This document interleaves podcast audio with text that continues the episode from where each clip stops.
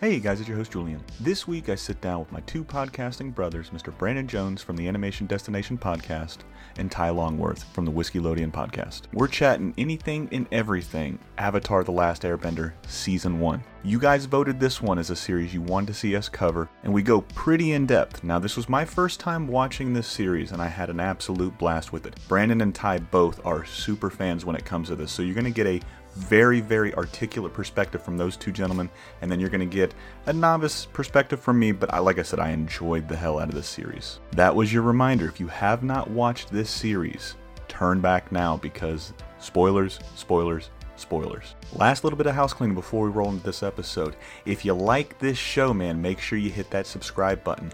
Also, Ty and Brandon both run their own podcast, Animation Destination and Whiskeylodeon Podcast. In case you guys are in a generous mood, make sure you give us all a five star rating and a review. It helps us out tremendously. And without further ado, enjoy the show.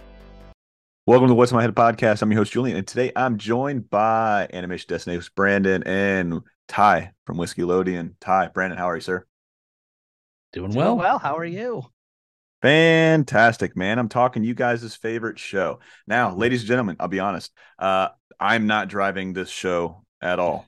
It's going to be these gentlemen right here because today we are talking about Avatar The Last Airbender, season one. Um, this show dropped, what's that, 18 years ago now? And I got to say, I missed this train in its entirety, right? Uh, so, Mhm. ladies and gentlemen, these gentlemen right here, ladies and gentlemen, these gentlemen right here. I'm probably going to cut this part out. Uh, but uh, first thoughts when you think about this, it deb- debuts February 21st, 2005, created by Michael Dante DiMartino and Brian. You guys help me out. Konietzko. Konietzko. Konietzko. I was so close, man. Uh, and I got to say, at first, I was definitely just put off by it because I kept hearing the hype about it. It's so good. It's so good. It's so good. Mhm. And then when so many people start saying it's so good, it's so good, it's so good, I start looking at it a little bit more. But then I take you guys' two recommendations, and both of you said it's the best show ever. So I had to give it a shot. Uh, only on season one, so I can't say it's the best show ever because Samurai Jack still holds that place. Uh, Mhm. But strong, strong, strong, strong, strong first season, man. So first off, Brandon, where were you February twenty first, two thousand five, when this show starts? I was living in an apartment with my two roommates uh, when this thing first broadcast. I was, uh, you know, just I had a regular factory job. I think I was uh, doing a check, working in a check printing plant, um, and you know, just watching cartoons like I always do, even in my adult adult years. You know, I never Mhm. grew out of it. And uh, this new Nickelodeon show that looks like nothing Nickelodeon has ever put out is coming out, and I'm like, I'll give this a shot. And I watched the first episode and liked it pretty well. I was like, that's pretty fun. I'll I'll continue watching this. There was it wasn't anything that like blew me out of the water, but I Mhm. was like, this is fun, humorous. The humor is really good. I like the Sokka dude. He's fun. Um, you know, and uh it, it it the humor hit right, you know, it wasn't like it wasn't like too kiddie, like it had some like good, you know, some good natured humor in it and stuff. And uh as as it just went along, I was like, oh man, this is this is a dope show. like this is a Yeah. really awesome show. So, you know, just just good stuff. Good stuff. So uh but that's where I was. I was I was I was an adult, full on adult when this. This was not a a nostalgia trip for a kid at all. This was, you know, I, I'd already developed my frontal lobe at this point. So you know. To the guy that hasn't developed his frontal lobe just yet, Ty, where were you February 21st, 2005? I was in high school. Uh, Hmm.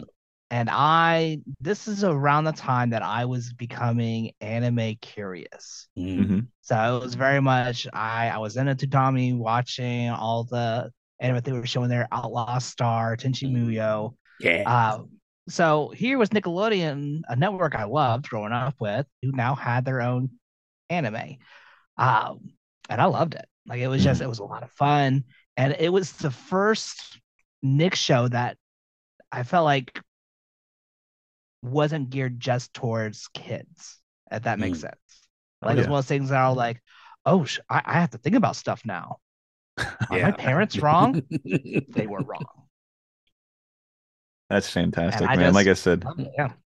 yeah, go ahead, go ahead. I didn't mean to cut you off for your thought. No, I, I was just wrapping up. I was saying, and I loved it. Yeah, man. Yeah. Uh, I if I can think of one thing to really say, I really wish I could go back in time and watch this as a kid. I think, excuse me, I think that's a mark of something that's very, very good when you kind of feel like, fuck, man, I missed out on this. Um, you know, all of my friends were talking about this. You know, Ty and I are roughly the same age. I think we're exactly the same age. I'll be 34 in August. Um, you know, so I we were going through 35. So just a year. You're old as fuck, bro. Dang. No, I'm just kidding. I wasn't working Uh, in a factory in 2005. Way to throw Brandon under the bus. I like it. He woke up and chose violence this morning. dude. I can't argue. I'm almost the 4-0. It's almost there. That's- man. 39. that's some- so That's some Fire Nation shit there, Ty. So much for being water, my friend. Uh, Bruce Lee. right. Bruce Lee quote. Uh, but nonetheless, man, like I said, I really wish that I could have went back and watched this one as a kid so I can do the same thing that I've done with Samurai Jack. I watched Samurai Jack as a kid, completely blown away. Still couldn't appreciate it as 12. I'm, I'm so sorry for saying that for the thousandth time. I could not appreciate Samurai Jack at 12 like I can at Mhm. 34 when I watched it again for probably the 1st Mhm. maybe second time since I, you know, in my adult years. You know, but seeing Yeah. this one, Avatar: The Last Airbender season one as an adult, I think I can appreciate it a lot more because I picked up on so many things. You know, from the character development with uh was Uncle Iroh and just Zuko, which I absolutely love. I love the playfulness. You know, rest in peace, Mako. Um, and just the the whimsical nature of all of these characters. If I can say anything about this show, it's the the it's so story driven, but it's driven through these characters. These char- you fall in love with these characters fairly quickly. You know, I was along the same lines as you. The first episode did not sell me. The second one, I was starting to be like, ah, all right, I'm getting a couple laughs and chuckles here and there from you know. And it wasn't until like the insertion of Zuko, and I'm like, dude, I really like this guy because I can kind of understand. You see enough shows, you can kind of understand where it's going to go with him you know you the, once they start explaining all of this troubled backstory with him you start to be like oh fuck i really like this guy um Mhm. you know and just the the world building was beautiful just the Mhm. different nations the the colors that they chose the animation Mhm. style i thought was really cool and you guys say it gets even better in book two and three so i'm looking forward to that um but where do you guys want to start man dealer's choice uh where do we start do we start characters do we start world building do we start nations what do you guys want to do first I think the world is really where because that's really what kept me in it. Like uh Mhm. because the characters develop over time and be- and really grip you because they're very uh, not not shallow but very typical in a way. Mhm. Aang's the you know you know the airy protagonist, the uh kind of a village idiot but not really you know Yeah. um you know Sokka's the village idiot that become you know that grows and then you got the you know the strong you know heart you know the the hardy you know motherly female character Katara um and Zuko is you know he he's your your your villain with a with a past and stuff like Mhm. that but uh, the world build is what really draw, drew me into it at first because you had all these martial artists you know like all these like the idea of like the magic that works in this world it's like it's a Mhm. great magic rule that it's not just magic it's like you can't just like throw fire you have to do it as a martial art. You have to breathe it properly. You have to have your stance. You have you have your root. You have to fight you know throw the fire like the way that you can. You can't just move water like telekinesis. You have to Mhm. flow it through like tai chi and stuff. And um I I think that's brilliant the way that they actually got real martial artists. Uh, I think his name was uh, uh, Sifu Kisu, uh, who actually did Yeah, all the poses. Yeah, he did all the all the martial arts for it. They they drew all the freaking you know uh, motions for it and everything. Um, and they're all based on actual martial arts. Each nation has an actual martial art based on it, which is great. You know, water bending is Tai Chi. Um, uh, firebending is Northern Shaolin, et cetera, et cetera. I can't remember the other two off the top of my head, but I um, think fire was uh, Taekwondo, yeah, yeah, and then earth was Hagar. yeah, yeah. Hung Gar, yeah, What was Hung Gar was, was Earth, yeah. Air was Hung Gar. um, Oh, uh, air, oh. sorry. air was um uh shoot forgot what air was um but uh yeah it's it's great Uh, it's just it's it's a lot of fun that, that you you have these different styles it's fun because like fire and air are the two from do you ever watch the one with jet li yes yeah uh uh the two fighting styles that he fights where he fights Really? himself that's that's fire and air that's literally the same two Oh. fight styles so it's so go back and the- watch that yeah, so basically when when Aang is fighting Zuko, it's it's the two it's the two uh um uh dude it's two Jet Li's fighting each other. So I, I'm wrong. Firebending yeah. is actually Shaolin Kung Fu. Yeah, yeah, it's Northern Shaolin. Is uh Baguazhang. Yeah, yeah. Baguazhang or whatever it's Baguazhang. Yeah, yeah. I wonder Good if they stuff. took any. I wonder if they took any fight sequences from the one. I mm-hmm. I want to say that was roughly out around the same time. I wonder if they took any stances or not stances, but any fight sequences yeah. that they might have had in that movie and put it in the cartoon.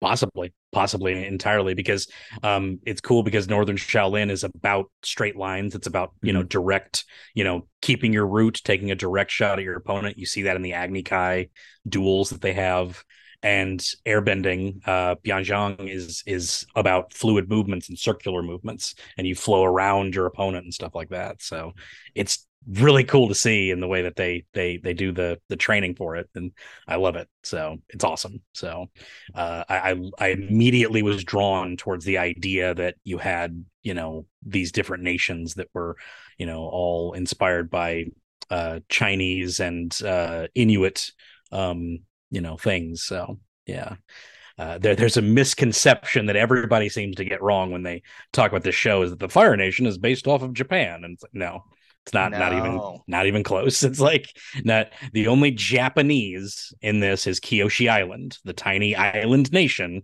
where everyone's named from a Japanese name is Japan. like, but they don't, you know, it's just, yeah, eh, whatever. Eh, not everybody's a history buff. I get it. It's not, eh, it's only for nerds to know. So, yeah, like nerds, nerd. Hi, yeah. What is this? Uh, how how do you feel about the? Uh, see, this is why I like talking with you guys because Brandon, you might be the one of the smartest people when it comes to animation, but now you're you're over here flexing on us with your martial art knowledge. No, no, no. Your your mental recall, I, not on just this show because it's your favorite show, but on everything that I listen to on your podcast is unfucking yeah. believable. I wish I had your brain sometimes, man. I, dude, I, I don't know. I, I just I retain the dumbest things. It's why you know that's why I barely passed high school. I can't retain oh, any too. kind of. I, I can't. Yeah, I can't main. I can't maintain any of my math tables, my multiplication tables. Couldn't remember any of them. But you got. You're just Sherlock that, Holmes. You're not yeah. retaining useless information. But this crap, I'm just like, oh yeah, friggin' the. Did you know that Dante Basco was Rufio? And it, you know, it's like it's ridiculous, you know, but it's, like, it's just ridiculous stuff. But uh, but yeah, fun fact: Dante Basco, who plays Zuko, was Rufio in Hook. So there you go. There's a little bit of trivia. Uh, so your favorite character was in Hook. Go back and watch it if you remember that that movie at all. Um, Absolutely, it's a great movie, man. So Ty, what about you, man? What did you find so fascinating about the world building? So I I was in martial arts as a younger kid. So the martial arts was very much a drawing point for me. Mm-hmm. But I also really loved because I I grew up in a very small, secluded area of North Carolina. And and so be able to basically see what I have visualized other Asian countries being like, and then mm-hmm. seeing it portrayed in a very almost faithful adaptation. Like it wasn't just a one for one equal, but they they paid homage to the spirit. So like I mm-hmm. actually lived in Alaska for a couple years. So I got Ooh. to meet the Inuit tribes nice. and and just seeing how that was reflected. Mm-hmm. And you had the the standard characterization that you saw, but underneath it all, there was something more subtle. So you have mm-hmm. Aang, who was the airheaded, aloof protagonist, but he also was the hero who didn't want the responsibility, mm-hmm. who had the responsibility thrust on him. Yeah. You have Sokka, who is the uh, headstrong, goofy, but wants to be taken seriously and a little chauvinistic. But in the end, he recognizes strength no matter who it's from mm. and can respect that. Yeah. Uh, you have Katara, who is the the sibling who is the prodigy or protege, the one who is more gifted, the one who takes responsibility for taking care, but also harbors a lot of resentment and anger from her loss. Mm-hmm. But there's just so much more depth to the characterizations than just mm-hmm. the standard, hey, here are the tropes that they're going to kind of fall in line with. Yeah. Um, I mean, you even have Zuko, who starts off with actually, fun fact, uh, Zuko was not created originally to be the antagonist. Originally, it was supposed to be the Fire Lord going after these kids.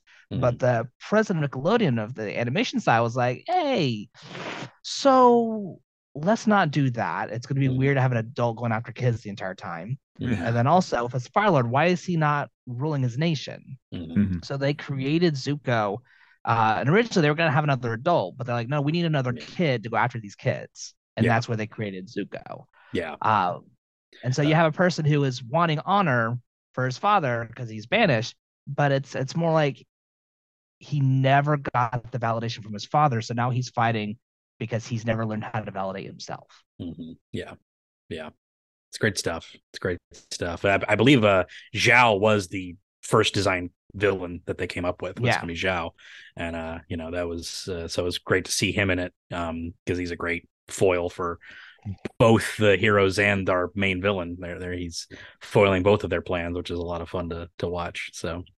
Um, but yeah, the, the the characterization in this is so strong. It's so like because again, like they give you like your basic outline of what they are and then you just peel them back like an onion. Everybody is more interesting when they when you start diving into it when like you said like when you learn that Aang ran away that he didn't want the responsibility of of being the avatar. He just wanted to be a kid and he harbors this um anxiety inside him that he you know didn't stop the war when it first happened even though he you know he was a kid at the time he couldn't have.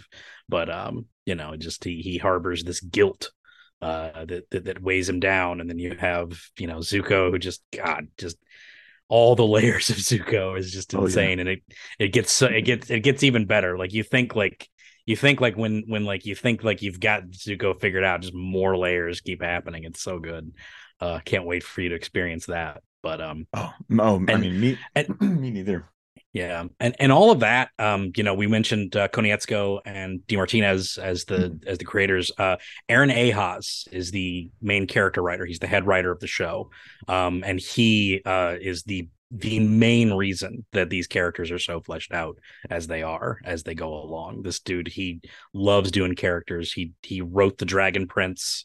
Um, so if anybody has watched Dragon Prince, it's why I jumped on it and why I tell everybody to just get past the animation. I know it's not great, but the characters are fantastic in this show because they're written by the guy who wrote the characters in Avatar, and um, and that usually gets them on, and they start to realize like, oh yeah, these are great characters, and it it really uh, punches it up. I I need season five to be good though of of uh, Dragon Prince. Agreed.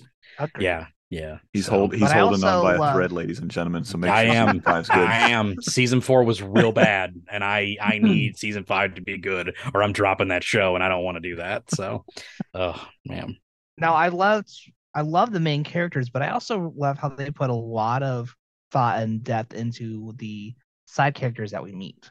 So I Mhm. wanted to ask Julian, this being your first time watching season one, who are some of the standout side piece uh side characters that you just kind of fell in love with or just was blown away by? yeah, Does resonated. Does with. uh, does Uncle Iroh count as a side character, or is he a No. main character? No. no main character, absolutely main. Ah, he, he But- becomes more Side so. character is But it- someone you it- might see for an episode, maybe two. yeah the the fact that you gravitated towards Uncle Iroh is no surprise. So you know that's perfectly. But it's fine. the same. It's the same thing as like when you look at the Avengers, right? The first Avengers movie. Why does the Hulk work so well? Because he's Right. not in the movie. You see him for all Yeah. of like thirty six seconds. So when I think It's of Uncle lot. Iroh, he he is a main character, but I see him as a side character. But I'll take him off of the table though. So so let me Um, rephrase my question. For the one-off characters, Mhm. because that's who I also fell in love with. is, Like you would get these individual characters who are like, oh, I wish they would go further. I wish there was more episodes with them, Mhm. but you only Yeah. get like one episode, maybe two. yeah. Okay, so with that stipulation in there, um, I don't know his name, but he is the waterbending master. Um, Haku. in Aku. that dude Mhm. was so cool because like right off the bat when when I saw just how hard he was going against Katara and then he was talking about you know the women not being able to waterbend in his tribe it was custom and then you Mhm. hear uh you see her spoiler alert ladies and gentlemen if you haven't watched this show I mean I just watched for the first time so it, it doesn't matter but Yeah. 13 year old spoiler alert or 15 uh, 18 year old I don't know how to do math 18 More um, than a decade of spoiler alert. yeah, more than a decade, spoiler alert. But you know, you kind of figure it out because, like I said, once you've seen any kind of really in-depth show, you can kind of see, you can draw the parallels to everything else. You're going to point it out, like ah, you know, his his daughter, his mom, or whatever it was, her grandmother uh, was going to be with this guy. But just seeing him from such a hard ass soften his stance on letting women uh you know enter the tribe and be a waterbender as far as a fighter goes i just thought he was very i would have liked to see more of him you know i'd like to see you know a couple episodes maybe uh you know fleshing out like why her grandmother left or you know Mhm. seeing him young and then seeing him kind of progress through waterbending he Yeah. was really really cool i liked him now is this question go for somebody i don't like but i thought was a pretty good Sure. Jet Yeah, if you i think it was not well like done- jet yeah jet Mhm. I did not like Jet at all. I thought he was a dick. And going back to Yep. your Hook thing, this is exactly what it reminded. It reminded me of Hook, but if Hook was bad, or all the all the um, what was it, the You Lost mean Boys? Peter Pan, the Lost Boys. Yeah. Yeah, if the Lost Boys, if they were all bad, well, I kind of look at Jet as Peter Pan, um, you know. But it, it's it's I just I liked him, but I I like to hate him more than I liked.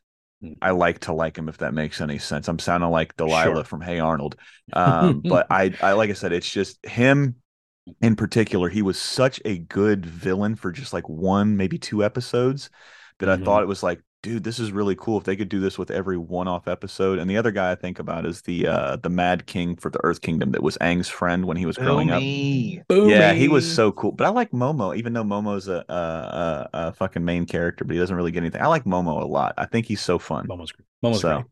yeah, he's such a cool character. Momo's great. Yeah, Boom Bumi's a top tier. Uh Jet's great for like his one appearance Mhm. and stuff. He's a it- definitely a Peter Pan Lost Boys ripoff, I think. Um, but they make I him actually- appropriately scummy. So Yeah, I what I really love about this is that the show did a really good job of of not being lazy. One, I said, hey, Mhm. good guys, bad guys. They Mhm. literally show the effects of war.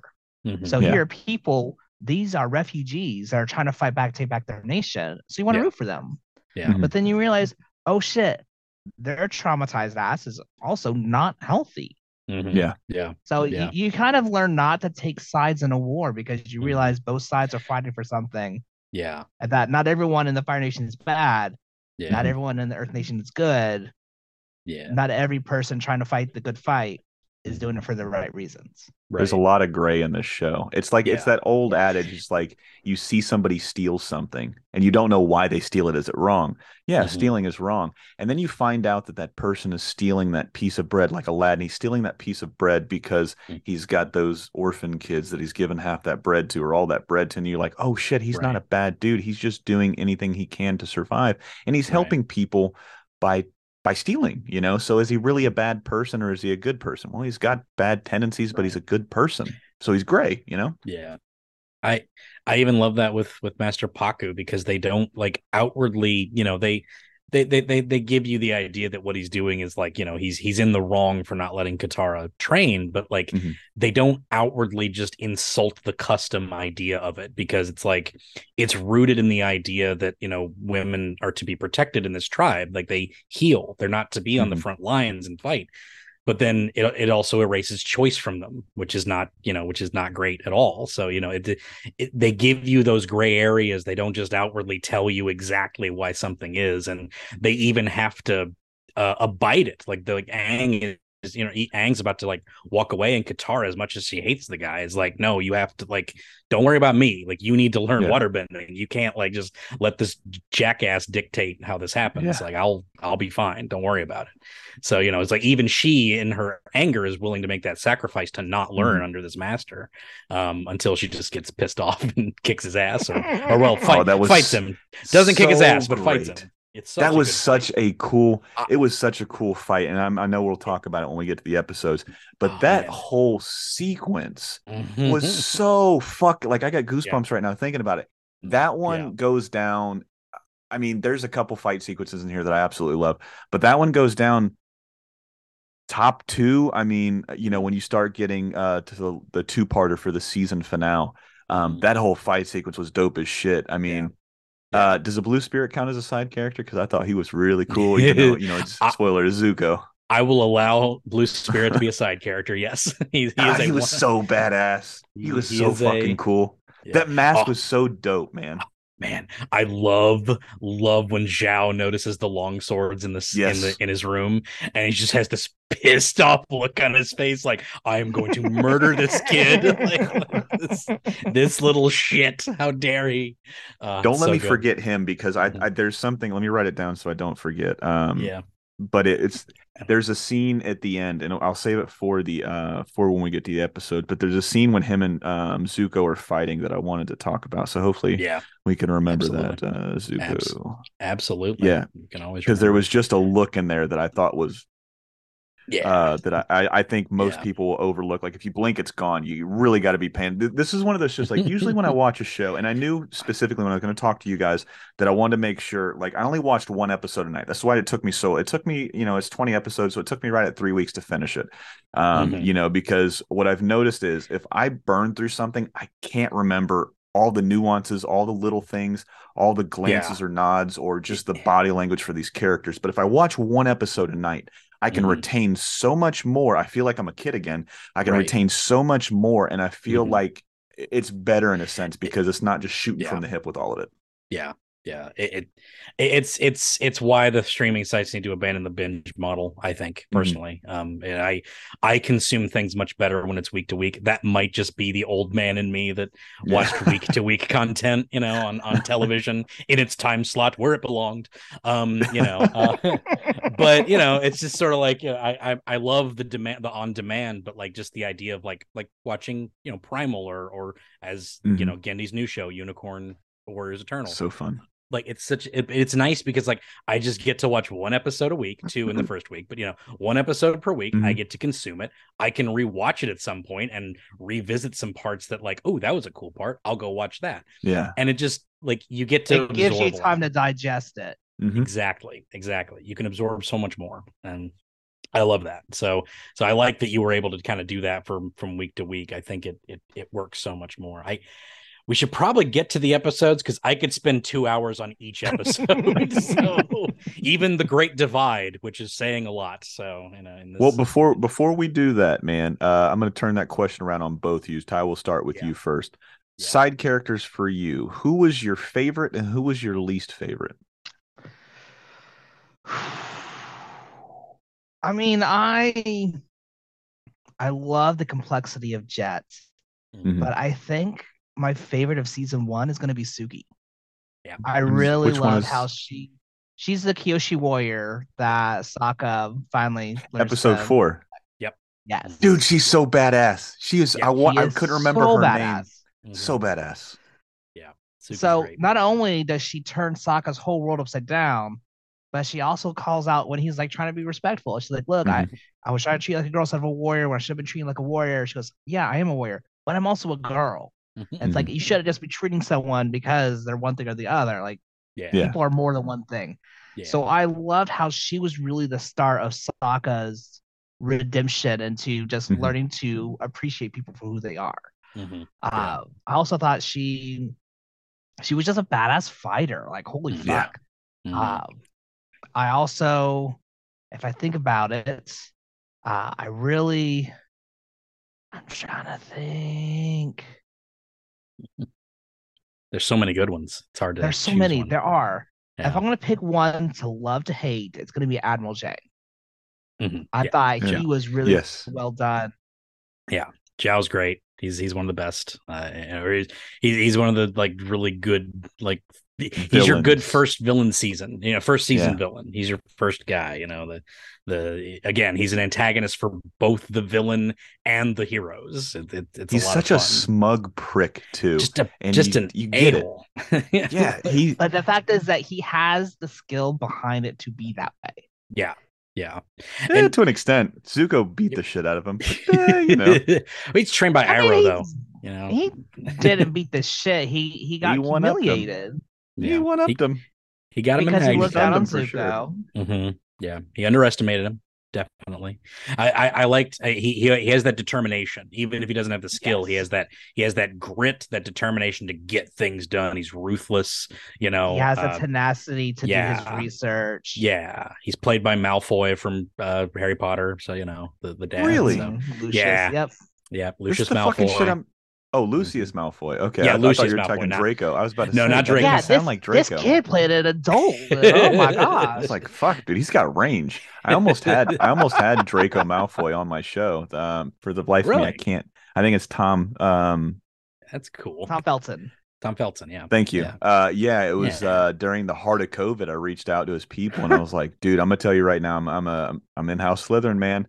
Uh, you know, it, it, I I love Draco. Like Sna- Snape was awesome. always my favorite character in the books. And in the movies because of Alan Rickman. Like when I started watching Yeah. those movies, I'm like, fuck, dude, I love this character so much. And then, you know, Zuko is the same as as as Draco. So misguided by hate. But Yeah. it, it really, it really plays, and this is about Mhm. as deep as I can get into it because what I like about you guys' analysis of this show is you can take like real world experiences and fold that into a cartoon and it makes me Mhm. understand it you know easier so you can kind of see why racism is a thing right Mhm. because it's not Yeah. one of those things you're born with it's some of those things that you are like it's born into not born into you how do i say it? it's It's taught. it's put it yeah it's taught thank you that's a Mhm. that's a perfect word and it's the same thing with zuko and with draco hate is taught Mm-hmm. and then you see that and you're like holy fuck i can understand why this character is this way from such a young age if you're told you're stupid you're fat you're ugly you know and Yeah. you're consistently told that or you're consistently told that you should hate this person because how they Yeah. look how they talk what they do it's like Mhm. no fucking wonder there's a bunch of dipshits out there right no wonder there's a bunch Yeah. of dummies out there that hate for no reason and then you start looking and i'm like damn this is how you build great characters this is how you enter strife into their lives and I, like I said, I think it's something special when you can sit there and see yourself in that character. You can see yourself possibly going down that road if you didn't have a good foundation around you. Yeah. Yeah. And and Jason Isaacs is the actor, yes, by the way. Yeah. Yes. Jason Uh, Isaacs. Yeah, and and Zhao is is that perfect like he he's that dark side of Zuko too. You know, he's Mhm. that that drive, that determination that he has to find the avatar and get his honor back and all that stuff. Like Zhao kind of embodies that part of him that's gonna, you know, that that's trying to take over. Whereas you know his, Iroh is his other, you know, that's the that's the half that's Mhm. like trying to like you have to find inner strength. You don't need to search for strength outside of yourself, and you know, and and uh, that that- that's that's of course for Zhao. You know, it's it's always good to have a villain who's a foil. You know, that's that's Yes. that's the best way to do it. So, um, the fact that he's that representation of the Fire Nation unchecked and giving their imperial rule over over everything. That's you know, that's that's his role in the whole thing. So. you know, So so much that he wants to take out the moon, which is insane. it's like he becomes Dude, crazy some- at the end. That's uh, who was that's some Piccolo shit right there. just yeah, right. That's Piccolo. that's some Master Roshi level, uh, you know, like stuff. Uh, but yeah, yeah. Uh, Well, what about you, Brandon? Who were your favorite to love and hate? Uh, my oh, I loved uh, I loved June. Uh, June was the bounty hunter chick with the giant, uh, with the giant The uh, anteater looking thing. Anteater Anteater, thing, yeah. yeah. yeah, the Sneefu or whatever it's called. Yeah, I loved her. Like, he, like watching that back in the day, I was like, okay, I see who this is for. You know, Like, this, this character's not for the kids. Like, like, this character's not for the kids. Played by Jennifer Hale. You know, it's like, okay, I see what you're doing. So, uh, yeah, loved her. Um, and I uh love um I love Jeong Jeong. I love that episode. I love the deserter. Um uh the the firebending master who who deserted the Fire Nation. Yeah. Love that character. Love that interaction. That's so much fun. And a, a great one to hate is uh, is George Takei's uh, character, the the warden on the little oil rig uh, Yes. Thing. on that He's, prison. he's a fun one, yeah, because he he he pulls out his full George Takei for that one, and you know it's like yeah, he's he's there to just get get get wiped. So it's it's a lot of fun. So yeah, those guys are great. Beautiful. oh, Yeah. and I love the- the art. I love the archers in the Blue Spirit too. They they they were cool. Oh, I liked those guys a lot. They were cool. So dude. Any I, Well, the art in that is just a that that episode in specific uh, or in particular. Uh, it, it's just so cool what they did. When you sit back and you watch this, do you guys feel? excuse me. I need to get a cough button, whatever it is. Uh, do you guys feel like this? It just never felt like it was 22 minutes. Like it felt like a lot longer than 22 minutes. Like what they put into Mhm. each story for each episode is especially like once it got past episode 5, like I that's like I Mhm. said once once uh what what was her name again, Ty? The, I'm horrible with Suki. names. Once you get to that episode, it's like that one I'm like, "Oh fuck, this is so cool." And I I'm so bummed. I'm hoping Does she show up again or no? She does. She does. Suki does show up again in season two. Yes, because the Yeah. first thing I season think of is like, I want to see her side story. Like, I want to see Mhm. their entire village story. I want to see that because it, it's such a cool, it's such a cool contrast to what you see later in the season where Katara is not allowed to waterbend because she's a female. I was like, they don't know them. They're mean. They'll Yeah. beat the shit out of everybody in the North Pole. Let them in, right? So I, I, Yeah. I would love to see a side story. I didn't mean to cut you off, Ty, but what Mhm. were you about to say? Well, I was gonna say, um, because I know you wanted us to go into the episodes, and I Mhm. feel like the best way to go about it would be to go through our top five, Yeah. and then we can explain the episodes as they go. Before we do that, or after, uh, I would love to also have a talk of our favorite fight sequencing. Mm, Oh, yeah. Yeah. Yeah. I've, love that stuff. I I know exactly which one I'm taking. So, uh, where who who wants to go first? Let's. Do you want to go one to five or five to one? Five to one. five to one. Five to one. one? Yeah, I think All five right. to Who one's wants the to way go, first? All right, we're doing episodes. We're doing fight sequences. We're doing that first? Episodes. Episodes. Okay, we'll do Yeah. episodes. Um, I can, I can go first. I'm fine with going first. Um, my number five episode uh, is the Southern Air Temple. Um, Mm, mm, mm. this this episode is where you know like the, the first two episodes are very introductory they're very like kid friendly and i'm like this is a fun kid show i enjoy this uh episode three is where they go oh this show has genocide yeah. and like literally show you the dead body of his old old monk master you know it's just like Yeah. oh oh okay all right Shit got real. we're not shying away from the fact that they murdered millions of people. Okay let's go. And maybe hundreds of thousands i'm not sure but um but yeah it's like that like they're not shying away from the fact that he is the last. They didn't disappear. They didn't go to another plane of existence. They were murdered systematically by an by an enemy nation you know and it's like that's crazy that they're doing that. Yes. and at and at the same time you learn about and they always do this they do this deliberately through the whole show where Aang and Zuko's story mirror each other in every Mhm. way when they reveal something about Aang they reveal something about Zuko and in this one they explain that how he got his scar why he's hunting the avatar um you know they don't reveal everything but they give you the little bits like like he's hunting the avatar to regain his honor that's what he's doing because Zhao like deliberately says it to him you know uh, but we don't get the backstory yet. But we get like the the gist of it, and then you have the Agni Kai, which is a great little scene, and you know that's like a real real punchy uh idea of like the martial arts in this world and stuff and like uh Iroh explaining to him how the breathing works. You have to breathe keep your root keep your keep your feet based so you can you know like just great stuff like that. It's like like it's a fighting style. It's not just magic you know it's a it's a style you have to to master. So love that. Lo- love that episode. It's a good time. Do you think that's why that Zuko is so human? Is because oh they show the bad, but they also show the good with Aang. Hun- Is, do you think that was uh, obviously it was deliberate Oh. because they did it in every episode? Yeah, hundred percent, hundred percent. Because everybody loves a character with flaw, and Mhm. and and and a character that overcomes his flaws.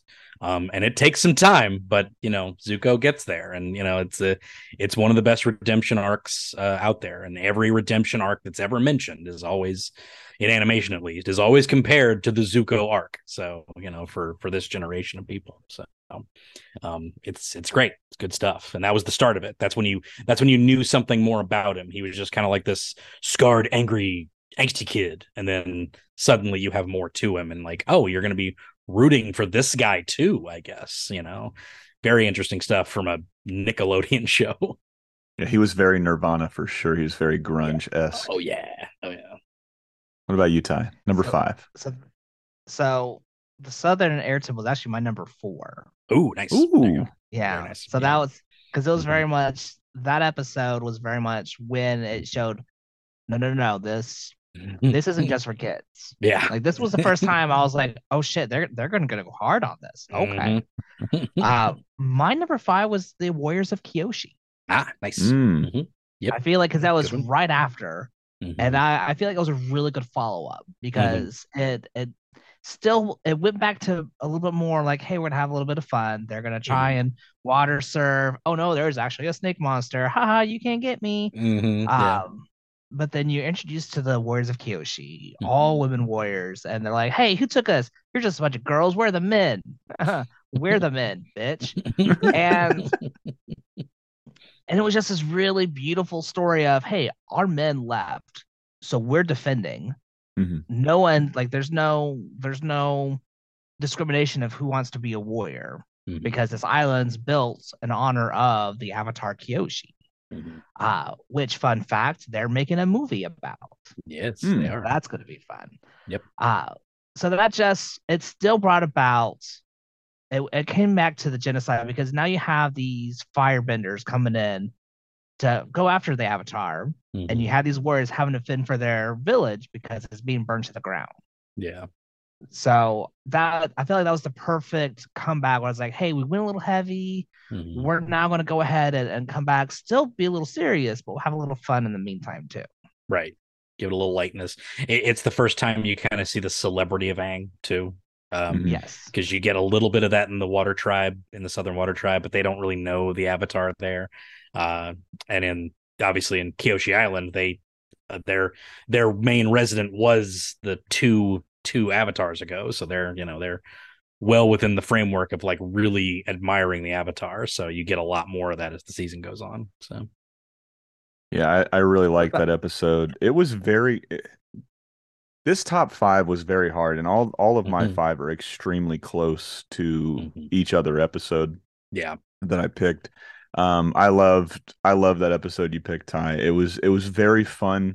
Um, I've always been extremely fascinated with two two sects of Japanese culture: sumo wrestlers and the samurai. And it Mhm. you don't get too much sumo in this one, but I, it's like this the samurai light in a sense. Like instead of blades and Mm-hmm. Yeah. swords, they're using fans or whatever it's called. I don't want to call it the Mhm. wrong thing, but it's that's what I think of.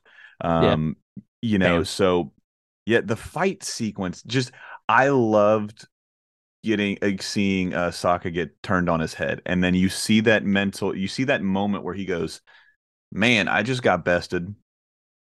Obviously, I look at women a lot differently now because she just beat my ass, and the fact that they got him in a dress and fully donned up in gear, I was like, "Yes, slay queen, this is great." You know, So I, I like I loved, like I said, I loved the playfulness. I loved the seriousness.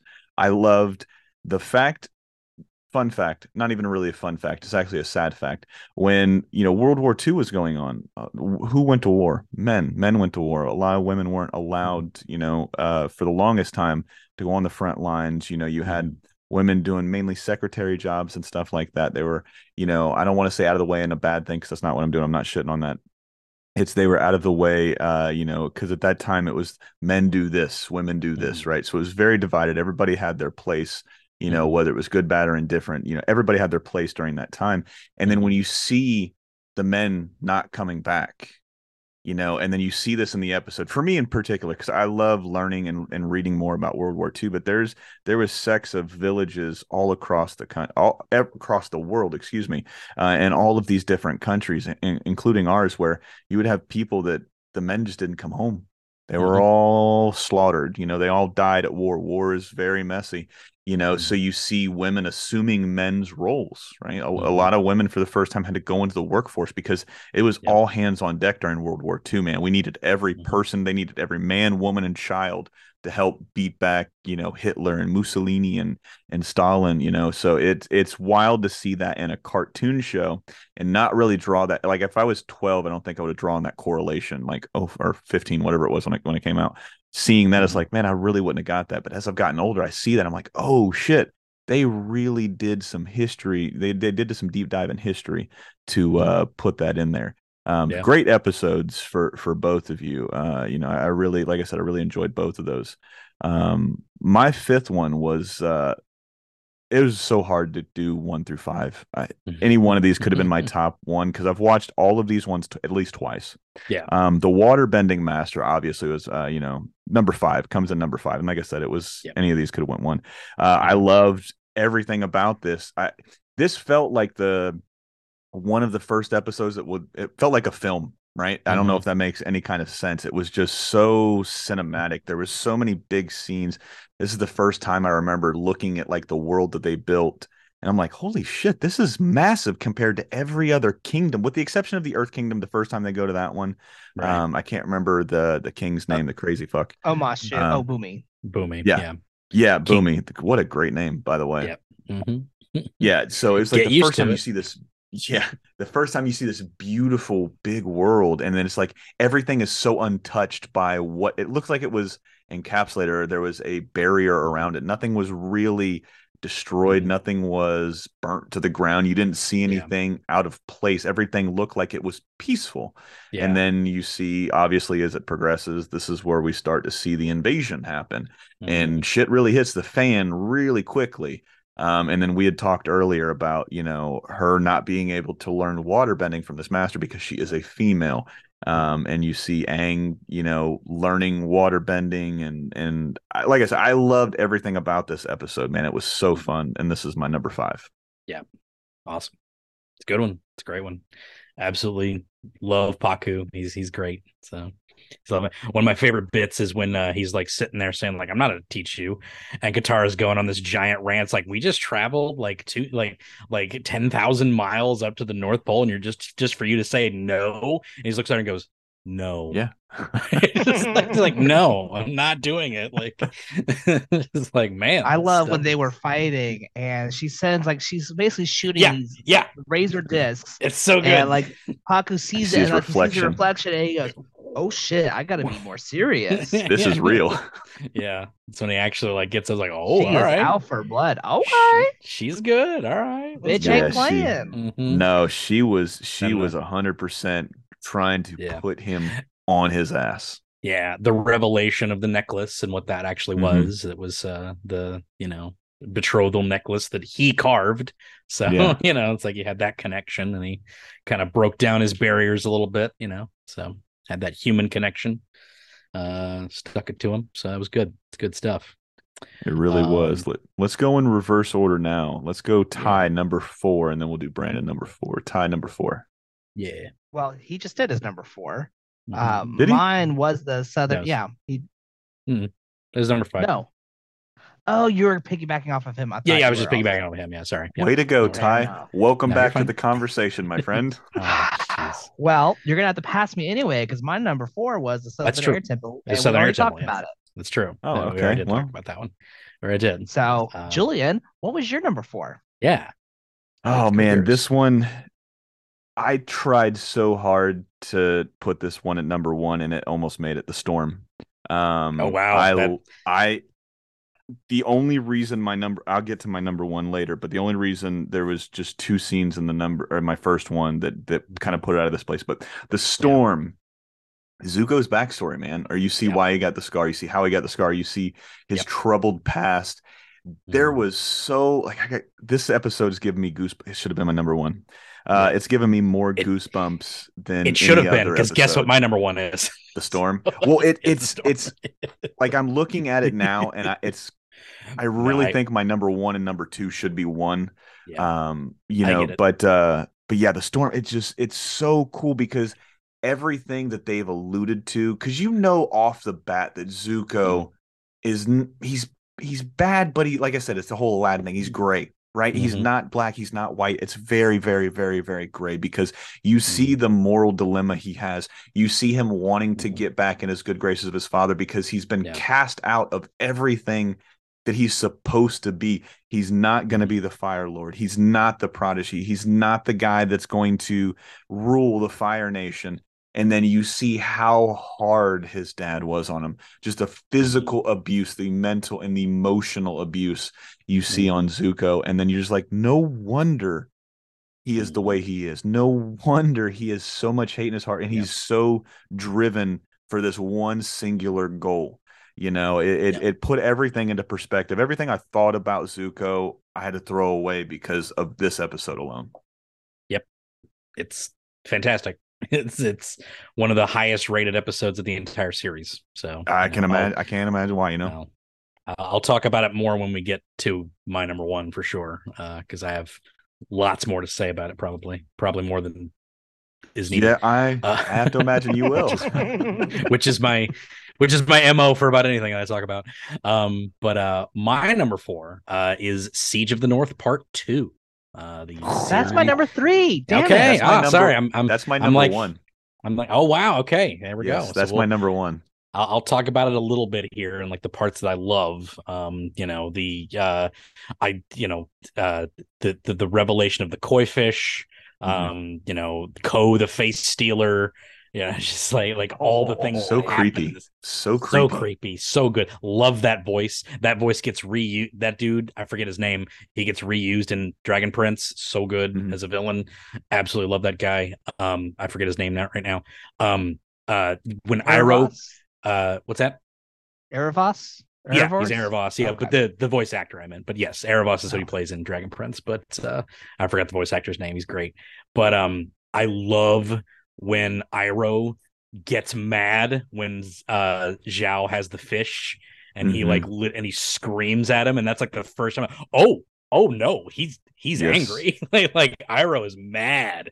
Like this is this is crazy. So you know like you know that like it's about to hit the fan man. This is bad. This is cool. So love it. Absolutely love that episode. And then Aang turning into a freaking Cthulhuid monster and slaughtering everybody. It's pretty crazy It was so cool. I didn't realize I had such an irrational fear, or maybe it's rational, of know, centipedes. I That that whole scene just cr- like I feel like I got shit crawling Eric on me. Todd It's so tired. Dellums. is his Eric name. Todd Dellums. That's it. Yeah, for Koh. It's great. Yeah, it it, Great. it it's that that whole that whole sequence, and I loved just the Stonewall face because obviously he he told him you can't make any kind of any kind of uh, emotional what what, emotion can't yeah, show no any emotion. emotion, Can't show any Uh, emotion. yeah. And it just looked like he he looked like my 13 year old looks now when I try to tell him shit. He just really Ouch. you're gonna get there, Ty. You're gonna get there. I promise. You might already be there. You've got the probably look already, already. there. but no, it's, dead it's inside. yeah. Send help. I I loved I loved that scene. I mean, uh I, I mean I guess we I guess we can talk about it now since it's my like I said, this is my number one. But that fight sequence you're talking about with Iroh when he's Mhm. like you said it right off the bat, you see an even keeled guy. He there's no more Bruce Lee than Uncle Iroh the entire series. And then Yeah. you see that real fire, no pun intended, come out when he starts messing with some shit. Almost like when um Aang Aang was extremely upset in the air temple.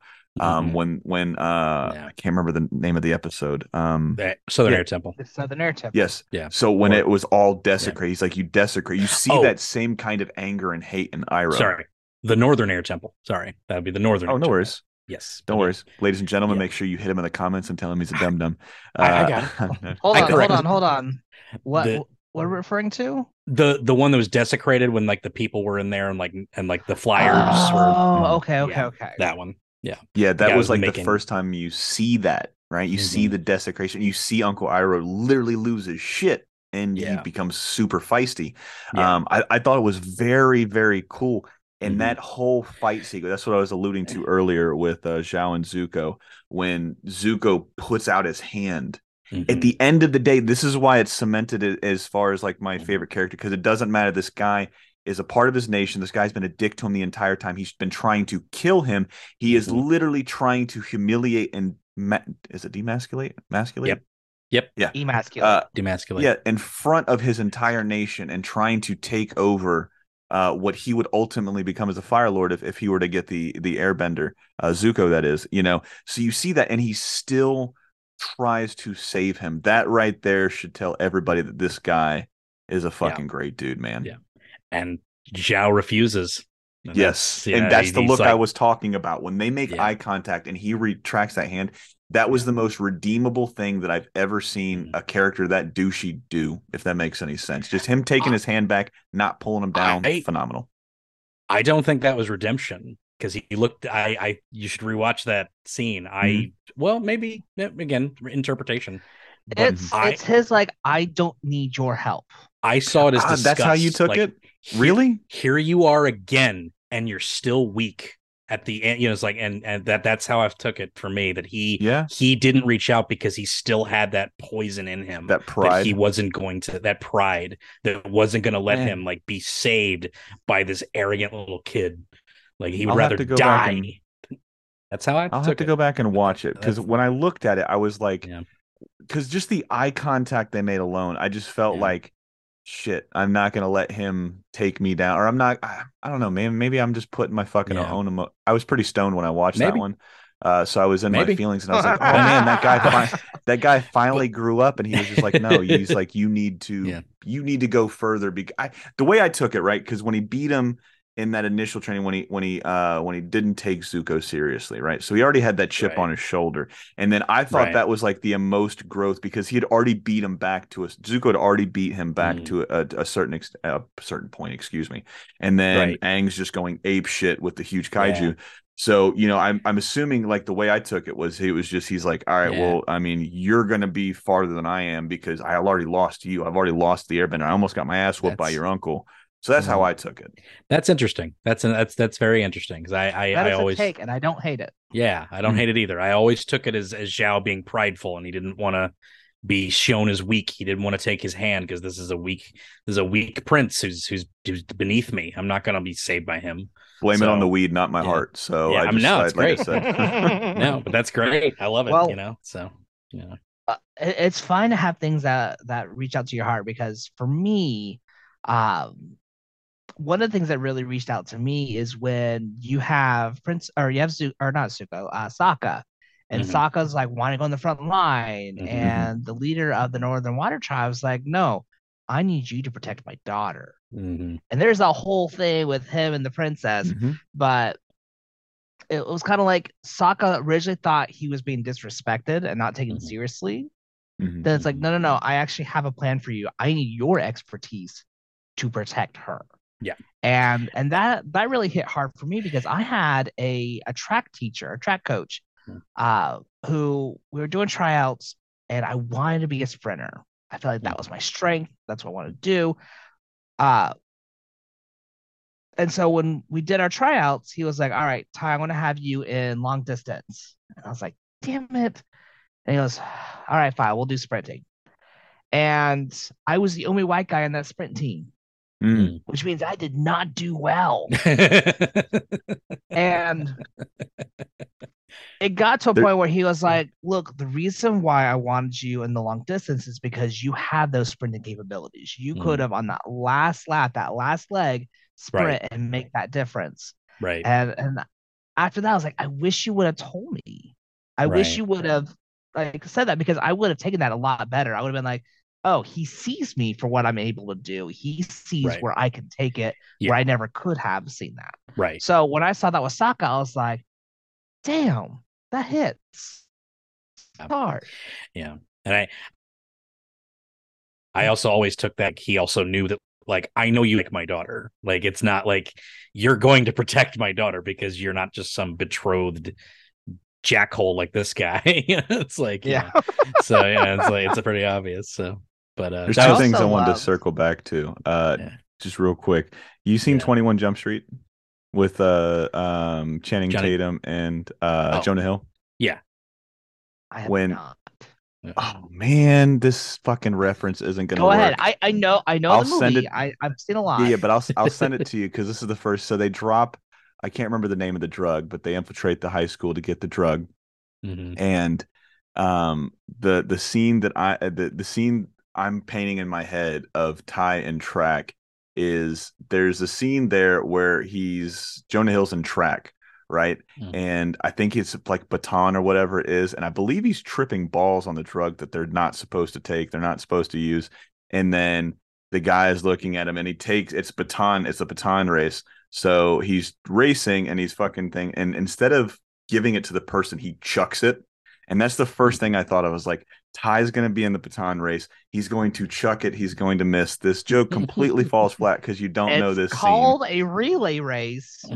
What did I But call you're it? relaying that to the next person. Well, he chucked it, so it's not a relay race. He it's a chuck race.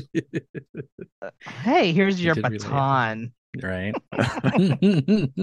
I going back to the episode, I also really loved Zuko. Like here he is, he's got his plan, but then like his boat explodes. You find out that Zhao sent pirates Mm, to like yeah. bomb his entire ship, Mhm.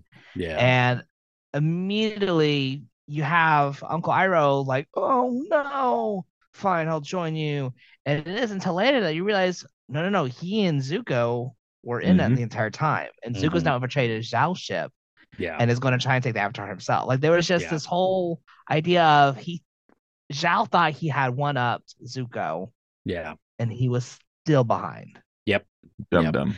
And just a just a great What a finale. dum-dum. And just a great finale too when he finally gets back to the to the boat with Iroh and he's just like, I just I need to sleep.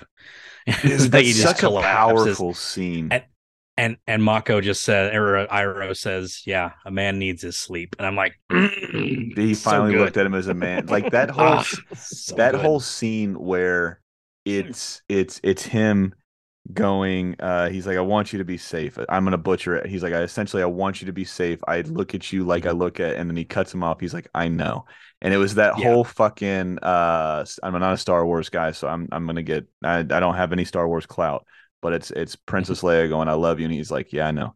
Um that's Yeah. like that's the vibe i got from it but just seeing Yeah. that connection that's what i love about those two characters so much is you see this guy that knows that his brother is too fucking hard on this kid and he sees all of these things that are going wrong and they he sees just this inner tor- turmoil within Zuko and then he's trying his best to just fucking at least not quell the flame that's rising in Zuko and like I said there's a lot of fire puns in this one but he's Mhm. trying to make it he's trying to make the fire grow properly i guess I, I can't really articulate what i'm trying to say but he's Yeah. trying to he's trying to mold this kid and he's trying to show this kid it's not always what you see you know like i said it's a lot of Yeah. black a lot of white there is a lot of gray within this character but like i said just their interactions throughout the entire series i think is top notch I, i want an uncle or a dad like pain. Iroh Mhm. I am in pain Yeah. because I want to talk about Iroh and Zuko's relationship, but you haven't watched the other seasons yet. I And I'm feeling constrained. There's So there's I'm like, there's so much more, and you don't know it yet, so I can't talk about it yet. And Ugh. motherfucker, you need to hurry and watch. what a dumb dumb. this guy that hosts the show is a dumb dumb. Oh no, it's great. I'm so jealous that you get to experience this for the first time. I, I really do. Like I'm I'm jealous of it. I just you know you gotta. It, but yeah, I'm I'm trying to bite my tongue here because there's like things that are said in like the other the other seasons that I just like can't really like. Oh mm-hmm. man, it's so good. But the way you're touching on it, it's exactly right. Like this this whole molding of things, and they they do mention something in that same scene you're talking about where he says, "I look to you." like I look to my own son, and that mm-hmm. comes back in a lot of ways. So you know, it's it's it's really good, It's so good, good stuff, good stuff, and you don't have to wait long for that stuff either. So that'll be book two. Yeah. So um, great absolutely stuff. and what we're on three right We're on three. We We're on three. are, but again, my three was the siege of the Northern Water tribe. So, Yeah, Siege, yeah. which part two or one Do, Siege uh, here's so, I did that as a duo combo, and I've Mhm. already said Both, my yeah. piece that I wanted to say as well. yeah, So one, we can go ahead and, and skip me again.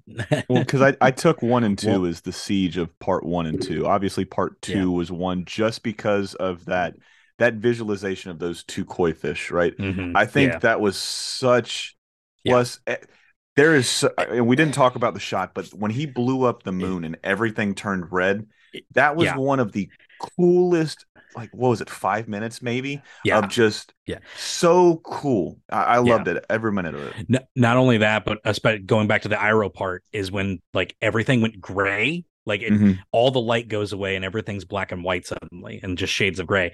But whenever Iroh shot fire, it would throw color. Everybody Yes. would be in colored in that at that point. And they also made a cool decision to like every like fire blast that he gave was bigger than any individual fire blast any other firebender had sent. what Just do you so think you- that was behind that though Oh, the color because he was the only Oh. one that had color Yeah. when he threw the fire. So we can't talk about it because you learn that in Oh. book three. And Well, like to be again, continued. but from but from like my interpretation, it just sort of like is it, it was a stylistic sort of choice, I think, you know, in a lot of ways, because they might not have even developed uh, certain parts of it. But you know, you've got as- like is yeah. he was so connected with the Mhm. spirit, or he was. He, mm, if you look at it as a Game of Thrones reference, he believed in the old gods because that's what Yeah. I, I took it as. He he believed in these 2 Mhm. old gods, and he was so much more connected than this younger generation. I that's how I took it. I know how we could talk about this because Mhm. we get this with uh, Jeong Jeong. Uh, you have fire that's burned from anger and hate, mhm. yeah, and then you have fire that's burned from the passion of the soul. yeah, And so you have Zook or you have uh, Iroh Mm-hmm. who burns from the passion of the soul, yeah, Mhm. and that's why his fire brings life instead of just Mhm. destruction. yeah. Okay. That's why that's It- that color. Yeah, but it, it's it's good stuff. Uh, and uh, the other thing that I love that I have to point out is like this is like one of the only uh fully intel like not the only, but one of the few fully intelligent, understood, and realized understandings of yin and yang. Yin and yang is always kind of interpreted as like good and evil. No, it's Mhm. not. It's it's push and pull. Symbiosis. Yeah, it's Yeah. symbiosis. It's push and pull. They they live in harmony. It's not good and evil. Like it's it's it's passion and pride. It's it's these things that twirl around each other in a Mhm. in a pool of it's so good. So you know they Yes. they they they screw that up in so many other media, um, including Korra, But you know whatever. I'm not gonna I'm not, I'm not, I'm not gonna get into that. I'm not gonna get into that. Um, but yeah, Not yet, so- at least. I, I still love Korra, but I, you know, I, I, I will always have criticisms for everything. I even have criticisms for this show. I- I think they rush a few things in this season, but um, actually, this season's pretty pretty solid. Uh, th- this this season's a bit episodic. I think is probably my only real criticism of it. And um, but um, we're not going to talk about those It- episodes probably. So It, it does get a bit of um, villain of the week. yeah, So, and which deliberately so because you know Yeah. they're they're they're definitely trying to ease Nickelodeon into this idea that you can do this long form story. So like, oh, we'll do these episodic episodes and everything. And because I remember rewatching these episodes over and over and over again because they just would rerun them because that was Nickelodeon's model. They wanted things they could rerun and rerun and rerun. So they would do that. Um, and that was the whole point of doing these episodic things. Ty, why don't you give us your number two since we skipped uh, um, uh, your number three? Unless we have you we're on number guys three. haven't done your three yet. that's right. We haven't done our three. That'll that'll do. So you'll go. We'll do your number two after our three. How about that? Um, yeah. Uh, my number three uh, is the Blue Spirit. Me too. Yeah, and that's, That's your number. my number one. That's your number one. That Yeah, could have been that's a number one. one, man. We we'll cover we'll cover your number one then. We'll we'll do that. We'll come back to it when we get to your number one. How about that?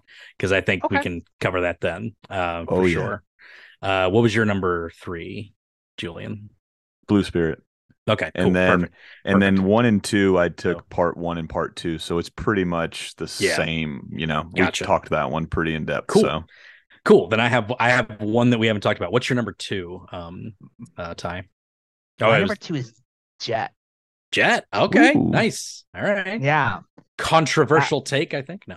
what a dick. No, I think I think this was the first time that they really portrayed they Mhm. they kind of had that portrayal of, hey, here's someone who's hurt by the war, and we want to root for them because they're fighting back. But this was the first time we really had that whole the good guys aren't really that good. yeah, Mhm.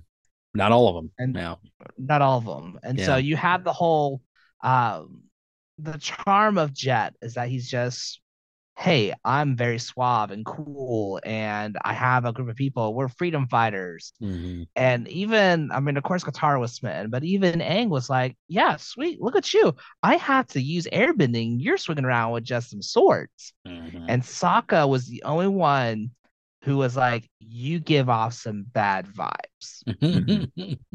So it was it was one of those things where for the first time, Aang has to try and save the Fire Nation.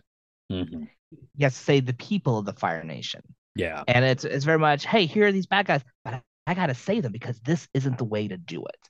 Yep. It was the first time that they had that conflict of, hey, we can fight for our freedom, but we can't stoop to this level. Right. Yeah. And then not only that, you had the betrayal. Oh my goodness, the fact that Katara finally sees Jet for who he is, and that betrayal of I liked you. Mm. I like my heart was yours, and and this is who you really are. So she Mhm. kind of gets this whole like I don't know if I can trust, and that kind of puts a strain on her and Aang's relationship Mhm. because now she's like I don't know if I can trust people like that yeah, at Yeah, least with my sure. heart. So she comes more guarded. yeah, Uh, but it was also the first time Sokka really felt validated because he was like, I called this from the beginning. yeah, yeah. So that's that's kind of like me and my my relationship with my wife is like I fight so hard only to be right 15% of the time. But that was that 15%. I'm turning this franchise around. We're gonna do it.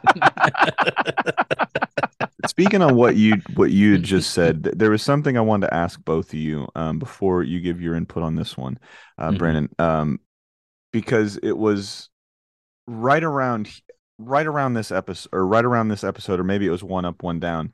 Uh, Mhm. Is when do you think Aang had his like most human moment? He, obviously, he's an avatar. He's human.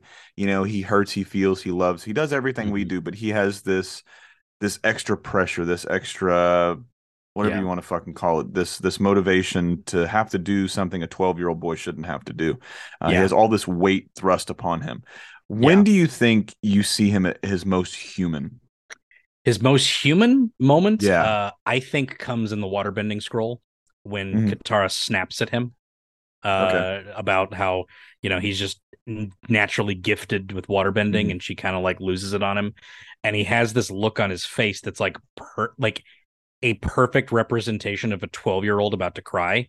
yeah it's just like and like she has this realization like oh god like i i overstepped like this is this is Mhm. bad you know i absolutely love that um um but um I think yeah it, it- I think his most human moment was the actually the Southern Water uh sorry, the Southern Air Temple. yeah Like Mhm. the That too. Whole weight Yeah. of gravity of he's lost everything. everything His his friends, his master, it's all gone. And so that weight of one is the weight of I couldn't save them, hmm coupled with the guilt and shame of I tried to run away. hmm So now he's blaming himself. Now he's really Yeah. dealing with that self doubt and Yeah. almost like a self hatred almost. yeah Like you never really see it portrayed as self hatred, but just the whole is like, I didn't want this, and look what's happened because I wouldn't take it. yeah yeah for sure for sure the To me, that The was scene- the most human, and that's. I, Mhm. I watching the first time as a kid, I wouldn't have said that, but after going through therapy and after experiencing all that I have, that's what made me feel like he was the most human. the that Yeah. that's pretty poignant i mean it it because we all run from something. And you think about it it's just like yeah this kid is fucking 12 he's 112 but he's 12 and Yeah. he's literally got the weight of the world on his shoulders. Um to have that much pressure and as an adult it will crack fucking everybody every single person. You say hey you got to go save the world. Uh what? Uh man i'm just trying to make it to breakfast. I what is this world saving shit? You know Yeah. so i, can only imagine what it, play. yeah. I want I want to slide like a penguin, man, because that's what I thought was so fun about him. You know, you see in those first couple episodes, but I didn't take that as him being human. I took that as him being locked up. He was Bubble Boy essentially, right? He was like, I want to go out and play. You know, I want to go out and experience what kids experience. But the Mhm. the the moment that I thought he was most human, and I could see, I could see myself doing this. Uh, you know, there's something about somebody being selfish that I think is one of the most human characteristics out there because you don't see a dog Oh. being selfish, right? Mhm. So the, I mean, you do, you see the dogs taken, but they're just assholes. You see them taking other dogs' bones and stuff like that. They don't know they're being selfish. They're just trying to, you know, assert their Mhm. dominance. But one of the most selfish things I saw Aang do, it was when they come and they Bato meet, of the Water Tribe. Bato of the Yeah. Water Tribe. Yeah. yeah, uh, when he hides exactly the what you mean. Yeah, he hides Mhm. the map because he's Mhm. no longer not only the center of their attention, but he feels like he's losing his friends.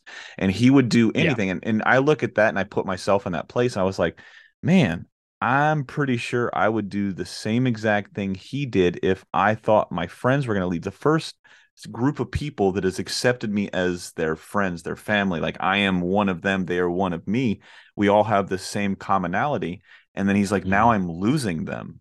Yeah. And I just thought that was just so powerful and so special of a moment.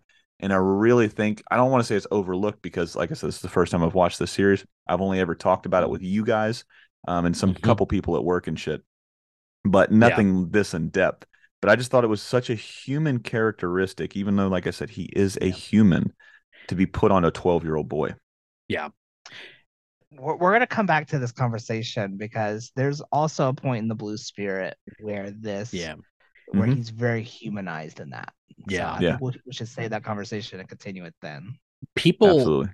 people kind of uh not a whole lot but they kind of have a problem with this episode for that reason they think it's a bit out of character for Aang to do that and i think they kind of forget that he's 12 you know it's Mhm. like because they do a good job of him being like kind of responsible and like you know kind of being you know like like taking on this task and everything as he is but he's kind of only able to do that because his friends are around and like encouraging Yes. to do it so if he's going to lose his friend like he's just he's kind of panicking in that Mhm. regard and and only when he's like you know getting the whole like you're the trusted you you have the mark of the trusted and you're so trusty and we trust you very much and he's like oh oh god you know it's like he's he's like i can't i can't take this you know it's just you know it, it's that guilty. i can't do it you know And, you know the pen is blue. it's blue, royal blue. and he throws the map at him. Um, but yeah, yeah, it's it's it's classic. Um, but um, yeah, th- this one was speaking of fight scenes. This one has my favorite fight scene in it, actually. So it's Yeah? it's one of my yeah of all time when when uh Zuko and Aang are fighting in that perfume uh uh place, and they're doing it like over top of the the well, Mhm. and they're doing the step Oh, for step wait. fight over top Have we the well. moved to your episode? Your number two? No, we haven't yet. No, no. Uh, which we Okay, can do. so that then you're now. just okay because we're talking just- about a different episode now. Yeah. I just want to make sure. yeah. No, we're talking That about Bato. great sequence. I I love that fight sequence. I think it's great. I could talk about it all That day. is in so- of the Water Tribe. You're Yeah. right. Okay. Yeah, it's, that's the one with June, which is crazy. That, that that's the the same. second one with June. Yeah. yeah, yeah. No, first one. She's only in two episodes of the series. So yeah. Yes, it's the So- second one. yeah, no, this is the first one. This is the first one with her. Yeah, because her second episode doesn't come till book three. Spoilers for Julian, but not. Way to go, Ty. Way to spoil it. I Thanks, but no, could have sworn she was introduced earlier, and then they ran into her again, Zuko and Iroh, and that's when he was like, "All right, I'm gonna book you." Nope, because uh, she takes a stowaway off of his ship and is like, "Oh, that's a pretty handy thing." And then he goes and meets her in a bar. So Oh, that was the same episode. same Okay, episode, yeah, yeah. So it just Alright. it's it's paced very quickly. So you know they, they they they do it that way. But I'm gonna uh let's go to some, my uh my number two. Then we'll talk about Ty's number one. I think, uh, which is uh Blue Spirit, right? Because we all want to talk about Yeah. Blue Spirit heavily. It's a great episode. Um, it could have easily been number one for me too, but uh, uh my number two is The Deserter uh with Jeong Jeong. This episode is so freaking good. Um, I I love Aang's impatience during Mhm. training. Um, you know, I love that they make Jeong Jeong serious and yet somehow make it comedic. You know, and it's like, and it's like, I've been squatting and breathing all day. You want to stop breathing? You know, it's like just great lines like that through the whole thing.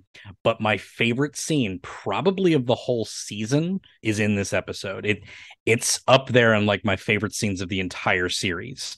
Um, and uh, it's when him and Jeong when he goes to ask for Jeong Jeong's help, Okay. and and Jeong Jeong is absolutely refusing him. Like not is like no, absolutely not. You are a child.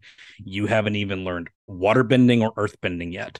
And he's like that doesn't matter. I need to like stop the Fire Lord. And he's just like look, and he goes into this little speech about like you know a you know fire you know, water is cool and healing and uh earth is strong and stable but fire is alive. And it and it, it can if you if you throw a you know if without bending a, a rock's not going to throw itself but fire will spread and burn and destroy everything. And it's like this big dramatic scene and like Aang's eyes are like filled with fear over this thing you know over this form of bending and it explodes in in in a in a fiery burst all these candles and then Roku is standing there and just like you think I'm weak and it's like it just Mm. has this like moment of like I need you to teach the Avatar firebending, you dumbass motherfucker. You know, just like he's so like like no, but like no.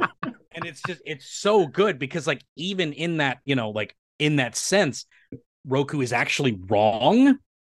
But as we go along, it's it's it's a very mm-hmm. interesting reason as to why he shows up at this point and is like, dude, you need to do this and you're gonna fucking do it.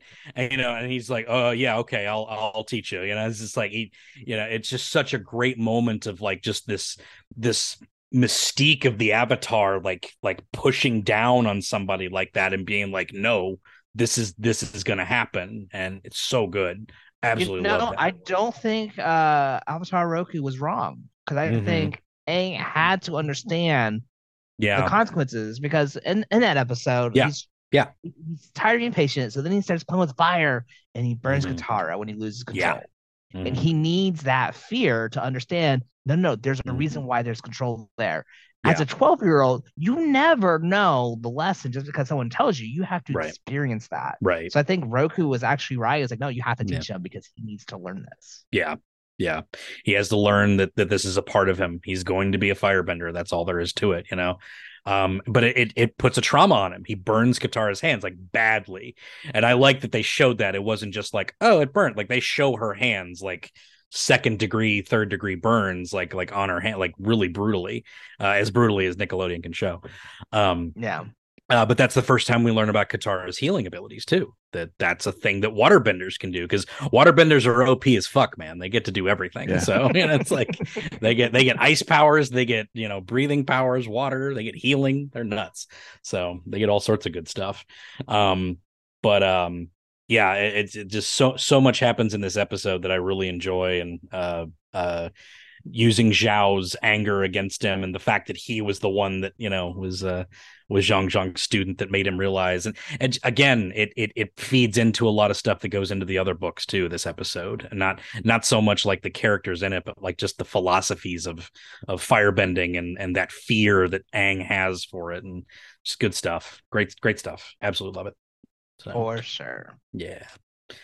Um, Blue Spirit. Talk about the Blue Spirit. I think we're ready to talk about Blue Spirit because that's good stuff. All right. Let's talk about Blue Spirit. You go, Ty. So just as a breakdown, you have Aang who feels pinned because he's got Sokka and Katara who were sick. Mm-hmm. And now he's got to find some frozen toads in order to get them better. But now he's being like attacked and hunted down. Zhao has just been promoted to admiral, and mm-hmm. now he's taken over this fleet of phenomenal archers. Mm-hmm and they are they they capture him. They capture Aang. Yep. He was able to dodge every other firebender, every other army, but no, mm. these archers nabbed him, and yep. now he's there. And so, uh, if you haven't seen this, I'm terribly sorry. Spoiler: the Blue Spirit. Yeah. Zuko. It's Zuko. really? when Zuko finds out that uh, Aang's been captured, he goes, "Not on my watch. If I didn't do it, it didn't happen." Hold my so beer. He breaks in. Yes and it's it's it's oh my goodness, it is stunning how he looks. Mm-hmm. All in black, and then you have this blue demonic mask. So cool. That mask is so it cool. Is so cool. Oh, and and at that point, you have you have Zuko breaking Aang out, and they're fighting together, trying to escape. And it even gets to a point where, uh, as they're trying to escape, Zuko ends up pretending to have Aang as the hostage. Mm-hmm. So Zhao lets him out, but then he lets a, uh, an arrow flow mm-hmm. uh, and hits uh, Zuko in the mask. And that's mm-hmm. when Aang realizes, oh no, this is Zuko who just yep. saved me. Mm-hmm. And the the moment this this was the most beautiful moment for me for Zuko in, in book one, where Aang is just sitting there. He's he's taking care of Zuko, made sure he mm-hmm. got safe. They're at a tree and when he wakes up, he asks him, you know, if things were different, do you think we could have been friends? Yep. Like that moment of just, I see the good in you. Yep. I see the person in you. Mm-hmm. Do you think if you weren't so bent on this honor and capturing me, yeah, we have been friends? The yeah, fuck the the idea that he's also coming from a point in time that was a hundred years ago when he had a friend named Kuzon in the Mhm. Fire Nation that he would visit. He brings the- yeah, he brings it up. Yeah, like the, the fact that he has a friend in the Fire Nation, and it's like like I used to have a friend there, and now the war like the world is completely different from what I left. You know, it's just like it's it, you know, and he's he's two three generations out from that from this nonstop war that's been going on for a hundred years, and you know, it's uh, he's trying to find some semblance of like, can this rift even be healed? even if I defeat the Fire Lord, is this something that can be salvaged? Um, and that's the point where he kind of asks that question, like, like, is this something that can even happen? Can we possibly have been friends in a past life, or you know, or, or you know, can this be healed now? And of course, Zuko just immediately attacks him because, you know, he's he's still in his He's still uh, going through his trauma. Yeah, yeah, he's still Zuko's going to do what so- Zuko does. Zuko do what he do. Yeah, Now, it's a great I don't- episode. Did they did they ever talk about it's it's a different it's a different I- nation each avatar? Did, did, did they mention that in the first couple So it episodes, don't they? cycles, yes. So basically, Yeah. after Yeah, the they- water, uh, after the airbender avatar, it's going to be a Mhm. waterbender, and it's going to be an earthbender, and then it's going to be a fire, and it just cycles through the four nations in that order. Yeah, Now, m- it might be something that comes later down the road, but with the the Fire Nation, um, Mhm. obviously their royalty. Does royalty come from being related to an avatar or no? You will learn that. You will learn something about that actually. Um, well, it- the avatar wasn't based on yeah. the royalty; it wasn't a royal Right. family. It's just going to play into it Yeah, as you get there with the avatar Roku. yeah. Um, The- but yeah, it's it's it's not based on your family or your Yeah. lineage. It's usually very random. Yeah. Mm.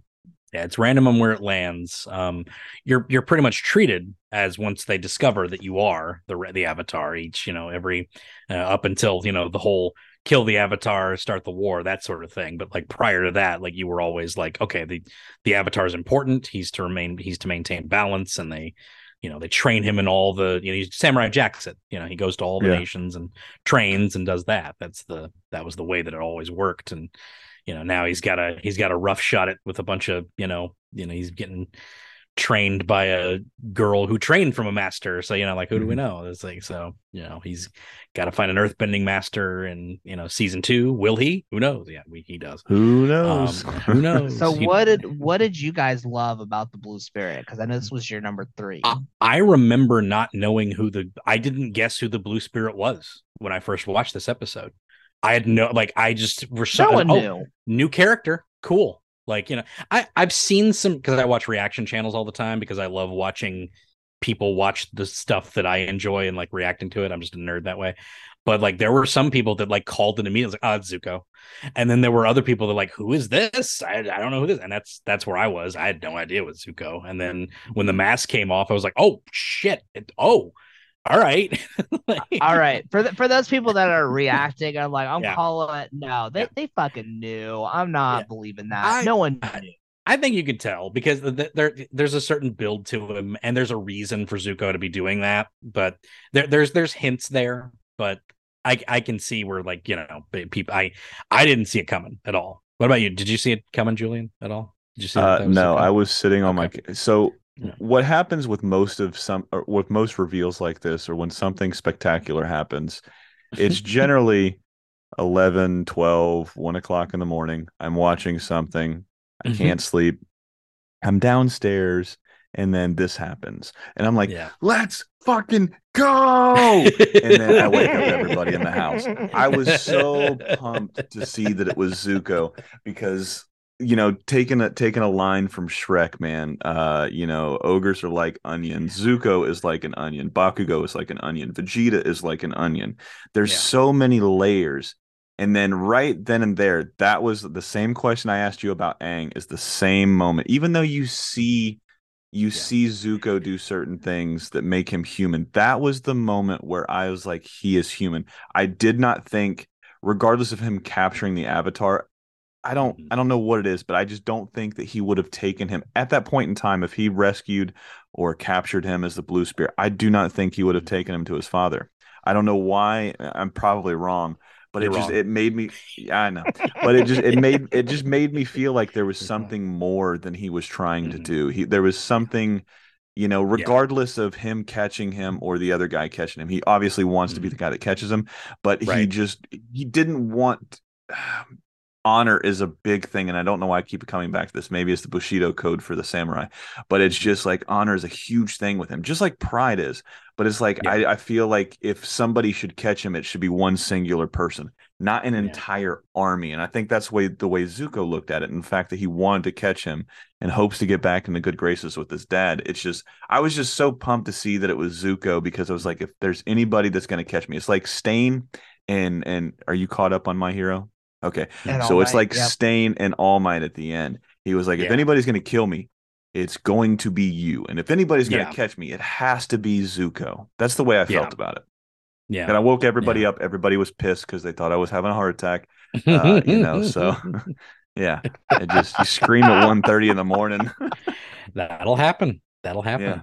Yeah. Uh, Yeah. yeah, yeah, It's it, it's it's a great little little scene, a little like dip into it. I, I Mhm. love I love Zhao's like uh freaking uh ruthlessness in that one. You know, it's Yeah. just, uh, it's good stuff. So he tells him to take the shot, take the shot. It's like oh, that was so dark. dark too. I know, right? it's like it's so good because like you think about it like as like again, this is a An kid show American sniper. Yeah. also what i like about it and what what keeps it kind of a secret of like who zuko is is just the idea that like you've had these episodic episodes uh you know boom boom boom where characters will show up and then they Mhm. just kind of go away so that's all you're thinking the blue spirit is oh here's a new character we've not seen this guy before who's this and I, i'm thinking it's a woman like oh they're gonna take it off it's gonna be like this lady it's gonna be this kick-ass lady it's fucking Zuko. Like, holy shit, Mhm. you know, it's like it just it totally takes you by surprise because he's not firebending at any point. He's just doing the the little ceremonial blades, you know, the the the long swords. He's doing acrobats. Yeah, Yeah. the twin swords. Yeah, it's so good. And it leads to that freaking scene where Zhao sees the long swords and he's just like so mad. Just motherfucker. It's like just so good. Mm. Do you think in a That- different world Zuko could have been the Avatar? Uh yeah. no, The way he the way he is though. The way he like, is now. As as he is like as a as a character, could he have been the Avatar? Sure, yeah. but the fact that Avatar Roku was a mm-hmm. firebender became the Avatar. Yeah. Even if Aang had died, it would have gone to then a waterbender before Yeah. it would have come back around to Zuko. It had to Yeah. be several generations. Yeah. They would have had to they would have to kill the kill the the waterbender, then the earthbender, then bring it back around. Which is why I also liked Zhao's idea of like just keeping Aang there. It's like I'm not gonna kill you. If I have to if I kill you, I have to go look again. Like that's Mhm. that's stupid. like why would I do that? You know, I'm just gonna keep you here till you know and keep you nice and safe, and then we get to take over the world. So you know, smart. You know, he's not gonna not gonna compromise that. Also, the old lady with her cat was great. Loved that. Loved her. Yes. because she was It's like insane. you just need some frozen toads. They'll Yeah, be it's like- fine. she said, "You're insane, aren't you?" Oh, absolutely. She's just totally, she's just totally crazy. Uh good stuff. Good stuff. Nobody, nobody is in their right mind if you're sucking on frogs, man. Right. Nobody. It's true. It's true. What, Brandon? What is your number one? My number one is the storm. The Hmm. storm is my number one. This is the perfect uh first episode. This is the perfect season one episode. Uh the mirror image of Aang and Zuko's uh Zuko's origins.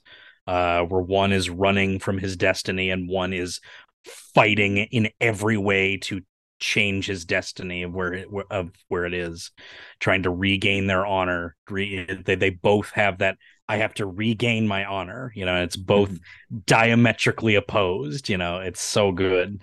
Uh all framed within this oncoming storm and we get to see what happened in the the um the uh the, the war room where he Zuko spoke out of turn and oh man and we get to see a character for the first time in this one. We see her at the end of the series but we see his sister uh for the first time in this episode smiling as he is burnt across the face. So gives you a little peek into what she's like, Julian. Evil Well, every every one of them was excited except for Iroh. Yeah, right. He's Like He's every one one of looked them was like, "Let's Yeah. see the young But- squabble do something." but like she was like she was like, yeah, fucking Get get him, him, dad. get like him, it was like, oh him. Jesus, this evil bitch, you know. It's like, oh, she's so good. I fucking I fucking love Azula. You're gonna love Azula, man. She's yeah, so good. she's she's coming up. Oh, That's why I keep so being good. told that she's such a great character. She's psychotic, but she's such a great character. Oh, just an evil bitch. Oh, she's so awesome. So, um,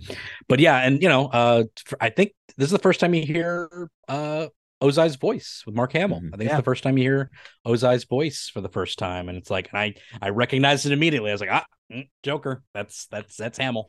uh, I immediately recognized it. Um, but uh, yeah, it's, it's it it's such a good episode, and just that the the ending of the episode too, when he saves the when he saves Sokka and the old man and all that stuff, and he's like leaving the storm, or he's in the eye of the storm, and Zuko and Iroh are in the storm, and he just looks up at the Avatar and he sees him go by, and they just look at each other, and that's. They catch each other's eye, and then he realizes I can't go after him right now. I have to save the ship. I have to be with my man. He puts off his obsession for the greater good at the moment, and it's just like that that little tiny bit of oh he's he's, Humanity. he's come he's, he's coming around. He's not he's not Mhm. totally obsessed. It's not totally gripped him yet. It's so good so good. Just it's it's great stuff. And it, it's the first of first of many of those dichotomies between the two. It's it's so good. I absolutely love it. So yeah the storm it's great. Top tier. Now I really wish, like I said, it was everything from five up. I probably could have put in my number one. The Dude. Storm and Blue Spirit are so close. every episode is good. Like there's only like Yeah. two episodes that I could say that are like really not like great and they're still fine. Like you know what What's I mean? two? Uh, I would say this fortune teller is probably my least. Yeah. Yeah, the Great Divide people hate on a lot. I actually Which one was that one? it. The one where they have to go through the canyon and he has the two oh, tribes Oh yeah, I with like him. that one. Yeah. Yeah. it's pretty fun. I actually like that Yeah. one. But the I mean, it's problem, not a bad episode. It's The- just not adding It- anything. it doesn't add a whole lot. There's no. It's literally the very first filler where nothing of significant plot relevant ha- relevance happens, and they replayed that episode to fucking death back in the day. That is the only one they showed because it was the one that wasn't. You didn't need any other context for that one.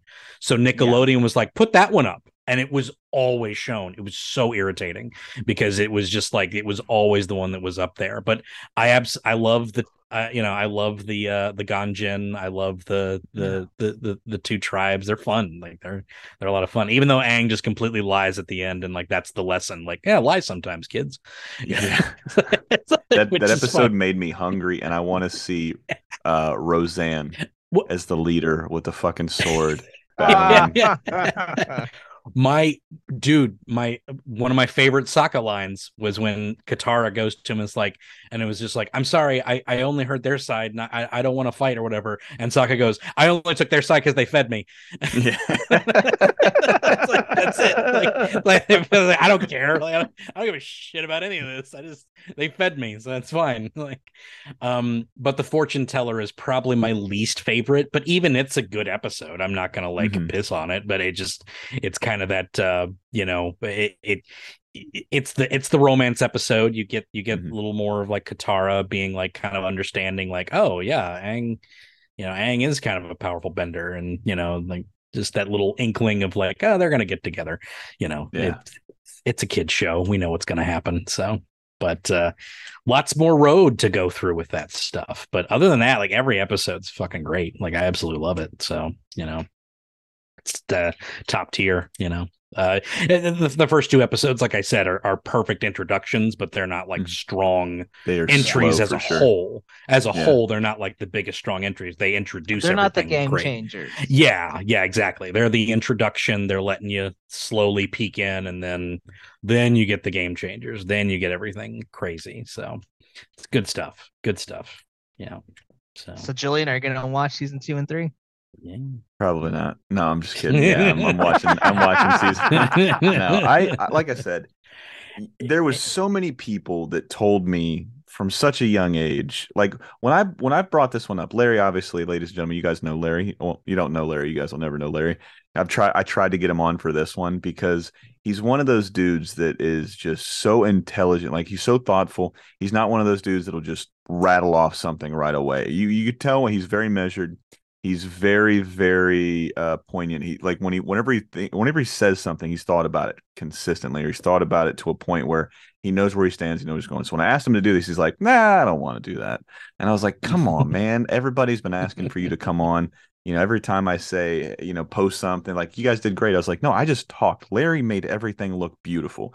This is all Larry, you know. So they're like, oh, I want to get to know Larry more, and I know he loves this show.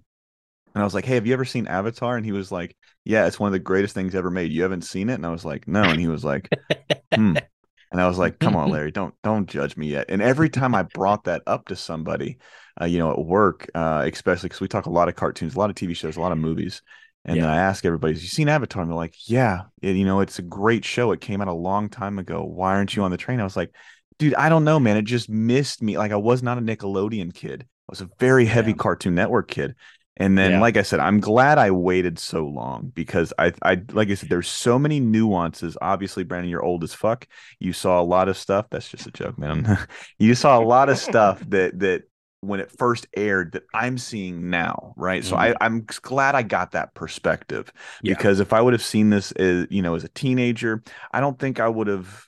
I don't think I would have fell in love with the characters the way I did if I would have been younger. Obviously, Ty, you did because you're a lot smarter man than I am but it's just like there was something about this as a kid that just kind of put me off at first because it was like, man, I don't want to watch that because everybody's talking about. It. I want to be that kid that discovers something. I want to know about Nirvana before Nirvana. I was such a douche when I was younger, um, you know. But I I thoroughly loved this first season. This is probably one of the the strongest first seasons I've ever seen of any show.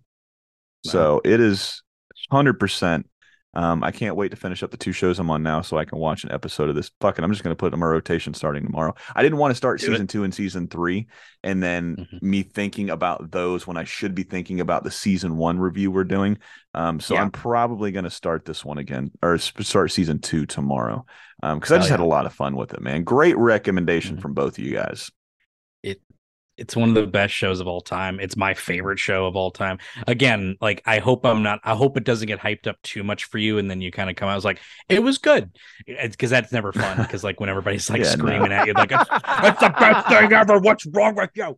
You know, and because you know, like your favorite show is Samurai Jack, and mm-hmm. this show I I don't think this show will top that for you because yeah. if for for anybody who thinks Samurai Samurai Jack is the best show ever, I begrudge no one who thinks that. That's mm-hmm. you know it's one of the top tier shows of all time. Like I can't yeah. I can't be like ah you're a fool. You know it's like if you were like oh Muppet Babies way better than Avatar, I'd slap you across the face. But you know it's like you can't. like, but like, Fuck you know, baby Kermit. babies.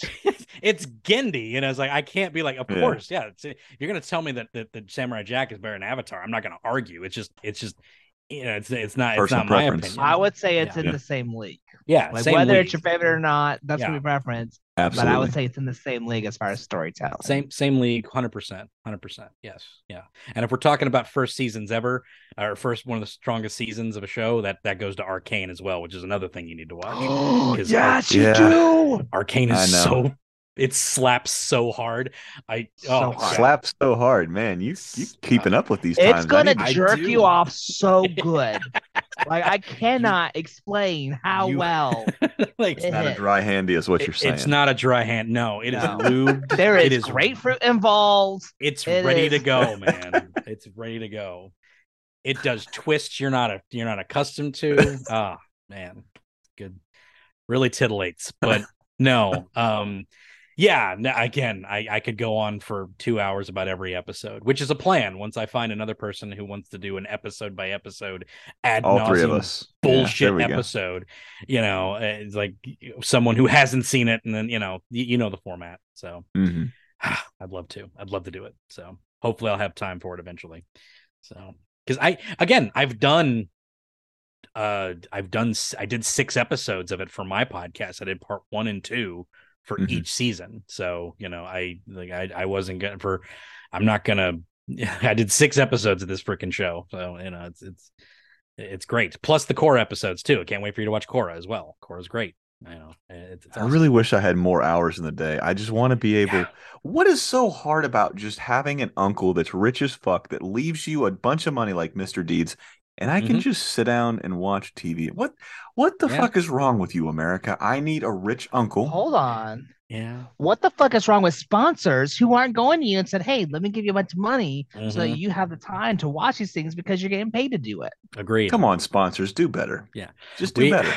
we got to pull all of our resources to get you know uh the Thinking about audience selling up. meth, if we're being honest. I You what know, mean? right? I- I'm Yeah.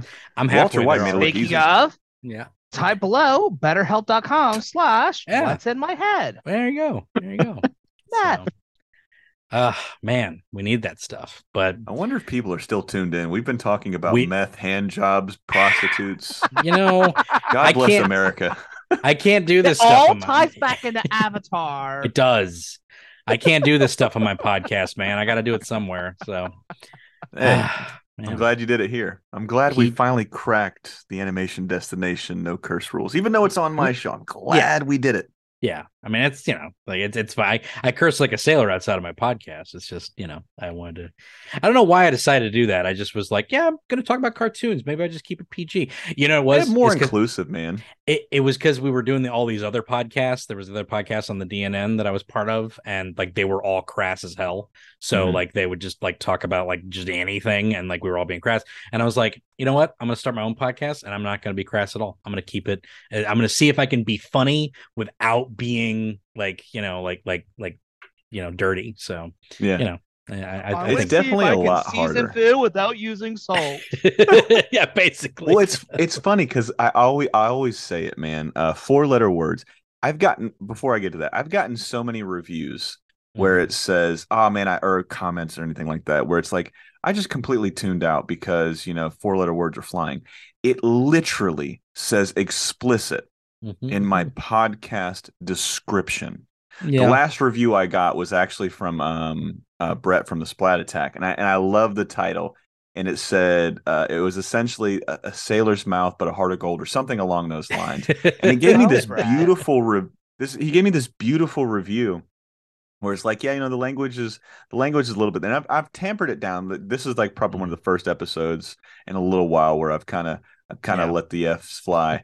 um, which at the end of the day, I don't, I really don't care. Four letter words are the salt and pepper of conversation, man. You throw it in there here and there, and it perks everything. If it up. had been Alex from Splat Attack, he wouldn't have said shit about your language. it like like I like I said, I I like it because I get to see where people are at. But there is one review in particular. Um, I'm not going to mention the name because I just don't want to deal with the person. But I wish you could respond to reviews. I really Yeah. do. Um, Yeah. because and it's not like I would be a dick about a review because I appreciate everybody that listens, whether you like my language or you don't. I do this because I absolutely love this medium. If Mhm. the language here isn't for you, there's plenty. Whiskeylodeon, you got Animation Destination, you've got so oh, many there's shows. plenty of language on Whiskeylodeon. Don't come to us. Well, I'm, I'm just I mean, saying, please come to plenty of us, shows out But there. if you're offended with language, don't. yeah, you know, there's The plenty of shows podcast out we are there not you can for is six year olds and people who don't like language. find. There you go. Anyone You else, know, come on over. You can come over Absolutely, forever you know. Here. I, I can do those. you know it, it's it's it's always interesting when people will write in because like i said it's like none of the videos are marked for kids all of them are marked for adults you know so you Mhm. kind i don't i don't i just don't understand it's like if i don't like something i'm not going to leave a shitty review on it you know if i like something Mhm. i'm probably still not going to leave a review on it unless somebody asks me to because it's just like i don't really like interacting online with folks i don't know because i'm not like I said, I appreciate everybody that listens, everybody that watches. So it's not like it's against anybody. It's just you do not have enough time. I don't have enough time on my day to watch season two of anything, let alone enough time on my day to interact with anybody. I appreciate everybody that listens. I try to get to all of them, you know. But like I said, I fucking absolutely hate when somebody literally comes and says, "Oh, the language is what checks me out." I was like, "Well, brother, I put explicit in. it. I don't know what else to do. This says 18 and up on everything I do. It's you know just." who checks me out? People Yeah. who don't read. bunch of non-reading people listening to an audio Here's podcast. your sign. Here's your sign. You might be dumb, Yeah. you know. yeah, but it is what it is, man. Like oh, I said, I didn't I, like but the yeah. explicit podcast because it's explicit. I I I appreciate every review that's written, even if it's negative, because I know what a freaking hell it is, what hell it is to actually log into iTunes and leave a stupid fucking review. So like Yeah. it, it's like I know it takes effort to do that. So it's like, all right, like you can you can have your voice because this is real dumb the way this works. So All um, it, that to absolutely, it absolutely is. Please Yeah. leave Julian a five star review. Yes, Oh, that's mighty leave kind. Julian a five star review. This podcast is awesome, and if you don't like the language, that's fine. You don't have to. Uh, you don't have to to to jump in for the language. There's other podcasts out there for it, Like we- animation destination. like Animation Destination, where I don't. I I keep it clean the whole way through, except when I make massive innuendos that hopefully nobody notices. So, um, I'm going to point uh, out every yeah, single yeah. one of them now in my next review. I- I'm going to go episode by I- episode. I'm going to write them all down. It does get hard, man. When you cover stuff like Duckman, you it's do look like you have a massive innuendo. It's true. I, I do have I, I do have massive innuendos Massive. all over the place. Just, just um, but um, Ah. it's real hard when you cover stuff like Duckman. It's like I can't. Yeah, right. Yeah. Ooh, this See, I season we're can't- I- covering uh, Count Duckula. Mm. Oh, nice. There Mm. you go. There you go. That's a classic. That's a classic. I, I remember hating that as a kid. I very much appreciate it more now than when I was a kid. That weird British dry humor. But Yeah, Yeah. It's, it's it's in our Let's Get Weird episode. We're covering that one and Wienerville. nice. Oh, Wienerville. Nice. nice. There you go. There you go. Well, Classic uh, stuff. Bringing it back to Avatar, there is uh, Yep. one or two things I wanted to do um, Mm-hmm. before we uh, hit because obviously Ty's always got some fun facts. But before we get to fun facts, my Mhm. my oldest son posed this question. I already pre-gamed you guys with this one, ladies and gentlemen. My my oldest son would tune in with uh with a couple of these episodes uh with me from time to time and he asked me a very poignant question for a 13 year old um Mhm. and i'm going to ask that same question to you guys and then ladies and gentlemen put what you think you know goes for you guys so comment below what you guys think um so you got those four nations give me Mhm. two brandon and then you give me the other two ty what four nations do we have What? Just what do we have? What do you mean? yeah Like, you give me two and then ty will give me the other two no no no just in general what what Oh. four nations do we Oh. have you give me two and ty will give me two Uh, Earth and Air. okay And then we have water and earth. nope So nope you nope said water earth, and so fire water and fire. Water and fire. Earth and Air. Water All and right. fire. So we got those four nations, ladies and gentlemen. So, Mhm. Ty, we'll start with you first. What nation would you want to be in? And then subsequently, what nation do you think people that know you would put you in? I would want to be in the Fire Nation because I love cooking and Mhm. just having that control over fire to be able to make stuff. I would be a Mhm. Fire Nation restaurateur, just cooking up Mhm. all these things for people to enjoy. Yeah. Uh, but for those that know me, they're gonna say, "No, he's he's Hufflepuff. He's an Airbender. He's too goofy yeah. to be like. He wouldn't be conscripted in the Fire Nation. He would just be like, and go go play with Aang and do like uh, airball, scooter ball, whatever it's called." Yeah. Same question to you, Brandon. What nation do you think you're in, and what nation do you think everybody else thinks you're in? There's pieces of me in every nation, which is interesting. Like I have, I have That's really sexy. strong. I know, right? Uh, That right. is It's like- that is I- the aim of balance. right. That It is is. the aim for a healthy You're an avatar, bro. I think I'm the avatar. That's what I. Holy think. No. shit! I, I, I could have sworn. No, because I have, I have I have strong ties to family. Um, I uh, I I, I am rooted in freedom. I, I'm all about freedom. Uh, you know, uh, I'm I'm pretty stable. Um, pretty pretty stable in my thought process, and I have a lot of passion. I have a lot of drive and passion for things that I really enjoy. However, I am a procrastinator, so I'm going to go ahead and take fire out of it. I would not be fire, um, and I would not be water because I also hate my family. No, uh, not no, uh, I I'm not much of a I'm not much of a healer. I'm not much of a of a of a of a nurturer in that way. So I probably wouldn't be water. So out of earth and air, I think I would probably be more earth. I would want to be earth more because earth bending, like you saw a little bit with Bumi, but when we get into season two, we'll see a lot more of it. It's dope as hell. I would love to be an earthbender. But um uh I think people would probably put me in air uh for same reason. I think I'm pretty, you know, amiable and and and lighthearted enough that people would just be kind of like, ah, he's he's a he's a stupid hippie. He'd, he'd probably be a, he'd probably be a Airbender is He'd probably be an podcast airbender. because it goes through the air to you guys. Hey, yeah, it's, it's The it's- airwaves, goes out. see? The airwaves, yes, exactly. So good stuff. All right.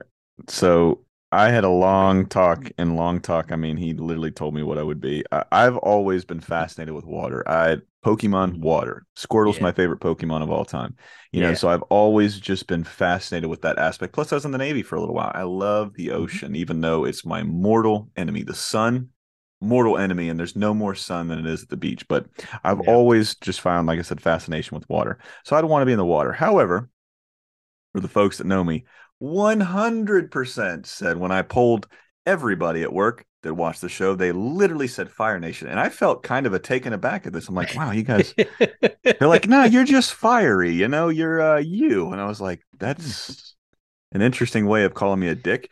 But and then There's my just son, something about you that makes me think you, you would try and conquer nations. And yeah, It's- it's, it's, uh, it's the Leo in me, is what everybody kept saying. it's the passion. That's what it is. Yeah. It's the passion of the firebender. You know, it's like you, there's a great speech in season two, man. You, you'll you'll get to it, but there's a great speech by Iroh, and it's so good. So you'll get to it, and we'll talk about that.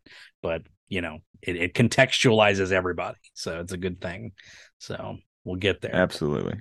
We'll um you know so like i said those are the those are the two that i got boiled down to no pun intended see what i did there. Fire water. Ooh, i'm so good.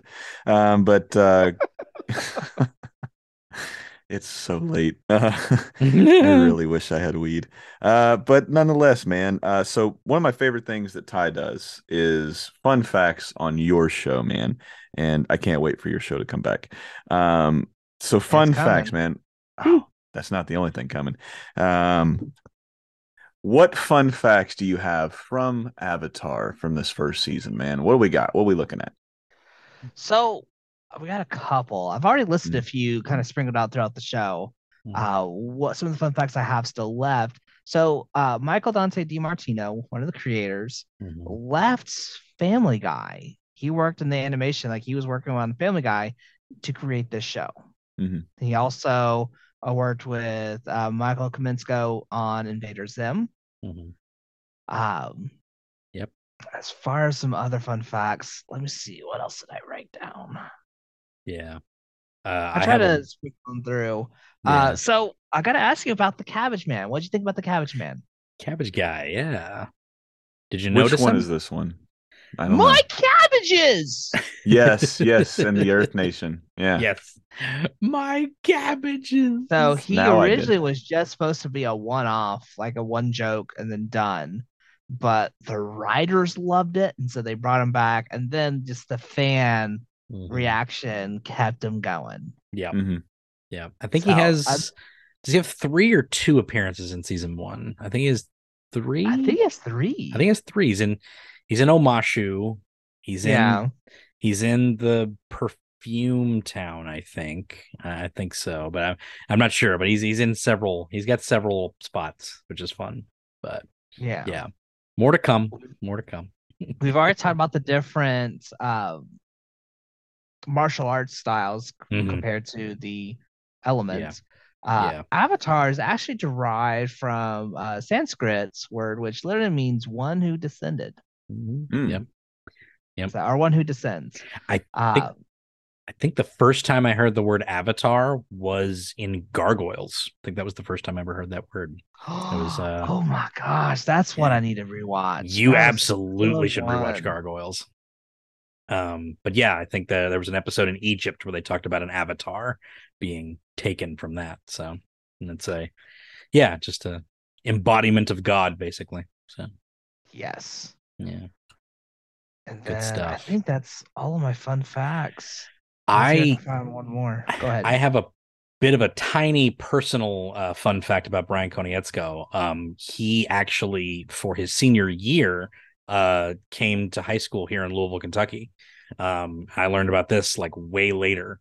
Um, and uh, he went to Male High School, which is here, and he still meets up every now and then with some of his art buddies from there. So he like on occasion will visit Louisville, Kentucky, and I need to find this group of friends so that I can befriend them and then get in on this little art group with Brian. I can be one with the tribe. I can be one with the tribe if I could just find out who these people are. It would be amazing. but uh, he he comes to Louisville every now and then to like hang out with them and like draw stuff, and I'm like, and I I want to I want to be there. So great. um, uh, an, another little bit with Aaron Ehasz, the head writer, and Konietzko. They worked together on Mission Hill. Oh, that's, um, a, that's a good one. That's a good show, and they uh, did. They took a storyboard of an unaired episode and basically finished it as part of like a a read off script for mm-hmm. everybody to kind of like go around and like read off their lines whenever they go to a convention. So there's a recording of a lost episode of uh of uh Mission Hill written by Aaron Ehasz and Konietzko kind of did this little like read off with the uh with the voice actors where they read off their lines. It's a lot of fun. So it's it's That's pretty really fun. Cool. It's a really good episode too. I wish it got to air, but it never even got to be animated. It was just storyboards. So it was it was cool. I thought it was great. But uh yeah, man, good stuff. Good stuff. Uh I don't know if you've heard about it. I don't know if we want to get too much into the other projects when you're only season one in, into season one, but uh don't know if you heard about the Netflix TV show at all. Yeah, how that was. Yeah, it's yeah, I'm, not I'm going great. Forward to it. I, I we'll we'll see how it goes. It it's course correcting. I know that it was mm-hmm. going real bad, um, because like Konietzko and uh, DiMartino left the yeah. that production because it was going. Bad. They didn't bad. leave because it was going bad. They left because to them they were trying to stay true to the spirit while Netflix wanted to go to a darker take, like yeah, so bad, um, but so bad. they're still credited for writing the mm-hmm. pilot, right? Yeah. yeah. And so you literally have to write. I think it's at least a third of the script yeah. has to be your original work in order to be considered. Yeah. So it's it's very much. Yeah. I'm I'm uh, sort of I'm, interested, but yeah, I'm cautiously optimistic. Yeah, I'm. I'm. I I'm, treat everything like the... Waffle House. I have no expectations of anything when I walk in there. I just try not to fight anybody. Yeah, and just hope the hash browns are pretty fire that day. So you know, because they can well, be fire yeah. and they can be bad. the only time I've ever gotten in almost into a fight I don't think I've ever told these stories. The only time I've almost gotten in any fight in any restaurant, they've both been Walmart or not Walmart, excuse me. That was a Freudian slip. They've mm. all been because subsequently that's like the Waffle House of retail retail, retail stores, yeah. retail yeah. spaces. Mm-hmm. Um, but I was in a Waffle House in Meridian, Mississippi. I'm in A school, so that's where you go from boot camp to whatever your rate's going to be. It's A school, so you, they teach you your job. Mm-hmm. So I'm there, and I order. I've never been. I'm always a. I've always been a Denny's guy. Yeah. And uh, I order whatever it is you order at Waffle House, waffles, hash browns, all that shit. Mm-hmm. I get them and it's fucking stone cold. And I'm like, dude, what the? F-? So, you know, I I've always been very uh, cautious, especially in the restaurant industry, because I knew I wanted to get in the restaurant industry one day. So I go over to the nurse, or not the nurse. God damn, man. Like I said, fucking Freudian slips here. I I go over to the waiter when she comes back, and I'm like, "Hey, this stuff is really cold." And I'm very quiet about it. I don't want to embarrass anybody. This is mm-hmm. very cold. I was like, "Any chance you could just microwave this 30 seconds, whatever it is?" I was very kind. I'm 19 years mm-hmm. old. You know, I'm like, I, I just I really would like hot food. And then she's like, "What do you mean you want hot food?" And I'm like, "All right, well, I know exactly where this is going. Uh, I just want what I paid for to be hot. That's all I want."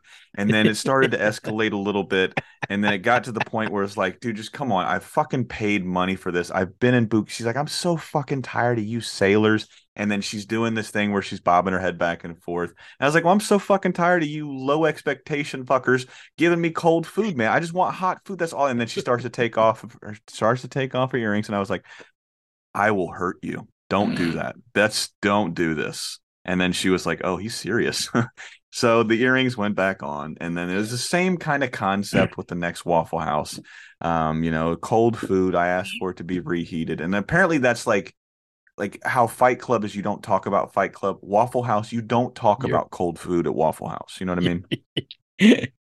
You're confused that people think you're a firebender. Yeah, she started it. Let's be honest. Let's be honest. I she, tried. She started it for sure. well, I tried I mean, to be Firelord Ozai started it. Zuko just finished it. Well, here's the thing. I've always said that I I'm like the guy that's got the nuclear option, right? I've got my hand above it. I'm like, what do you want to do right now? Do you want to go? I'll take it farther than you. You want to? You want to do this? One finger. I'm getting close. You want me? to Say I won't do it. Yes, punk. Yeah. no, I but triple she, dog dare you. oh, she didn't even have to triple. She didn't even have to double. She's just she, she could be froggy. Just jump, please, one Right. time. Let me hit that nuclear. It's just hovering. I'm just getting arthritis, just holding my hand above it. It's it's just but nonetheless, that's why Denny's is better. I guess I still get cold food. I'm just not getting threatened to get fought by every. It's like you have to have a gauntlet with cold food. fights. the Yes. food is still shit, but I'm not. The glass is shattering anybody. like Austin 36. Waiter 316 is going to come through. I'm going to have to fight every mini boss before I get to the Rock in Austin. It's just, it's like I said, it's such a.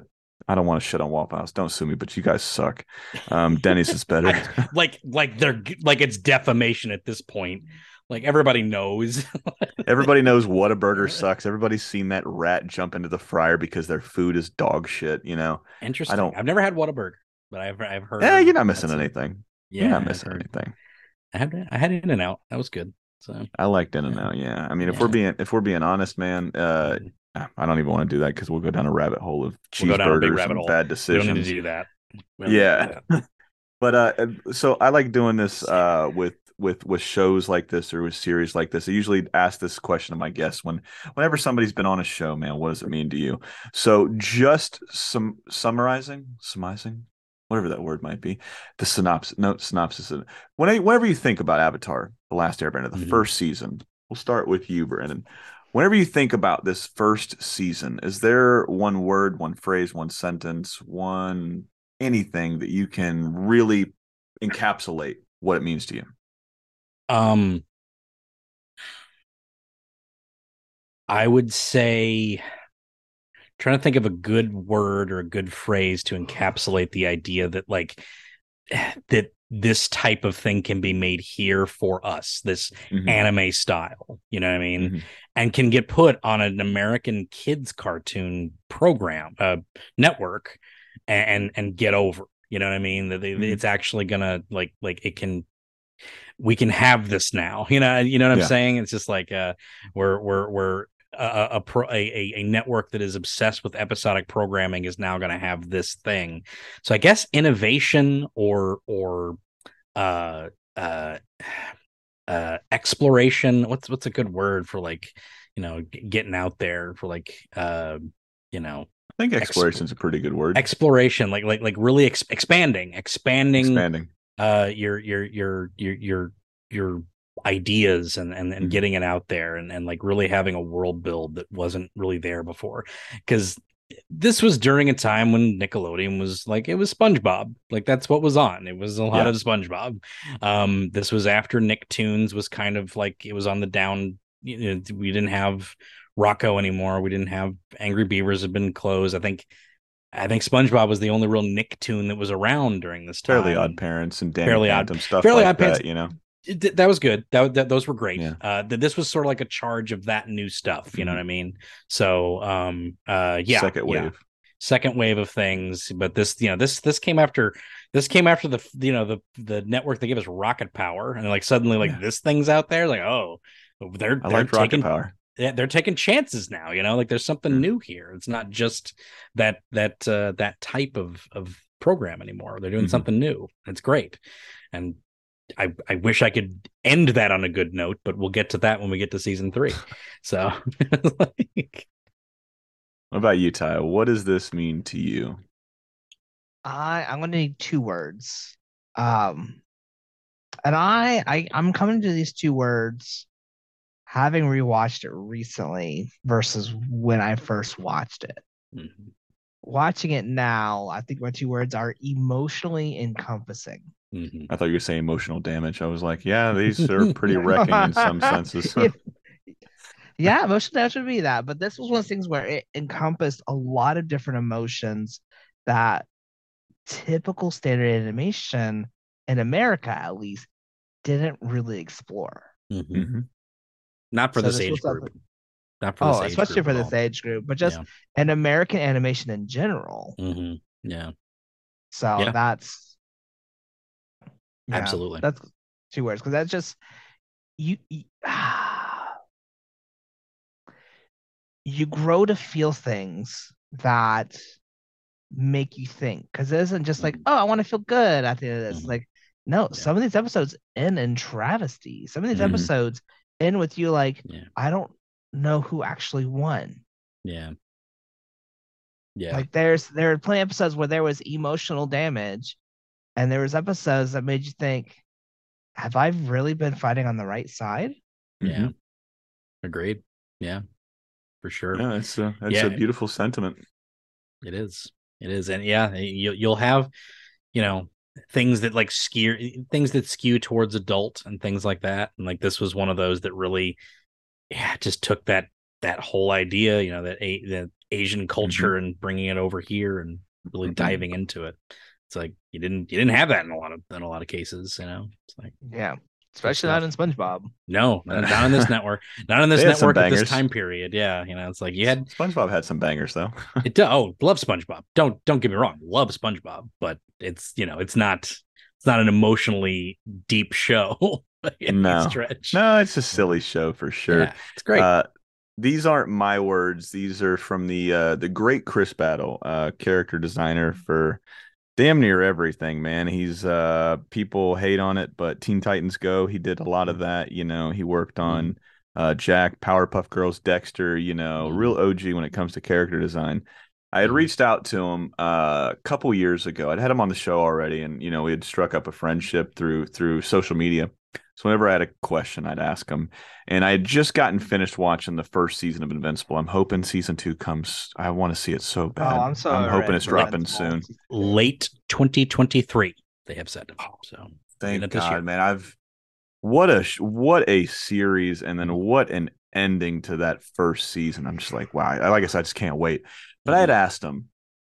I was like, I- I can't remember how we get to it, but it essentially was like, how do we get to this point where, you know, that train sequence? When I saw that episode for the first time, it makes me sound like a serial killer. I went back and watched that just at least once or twice a day. It's during COVID and stuff. And I'm just sitting here, I'm like, this is the craziest thing I've ever seen. And this is the coolest thing, the saddest thing, the most depressing thing, but the most honest thing I've ever seen as far as like in the series goes. I was like, this is so deep. This guy is literally, if Superman was bad, this is what Omni Man is, right, man? So I asked him a question along that lines, like, how do you get to this point where it's just like this this adult animated show is just pure perfection, in my opinion. It's one of the best shows I've seen over the last few years.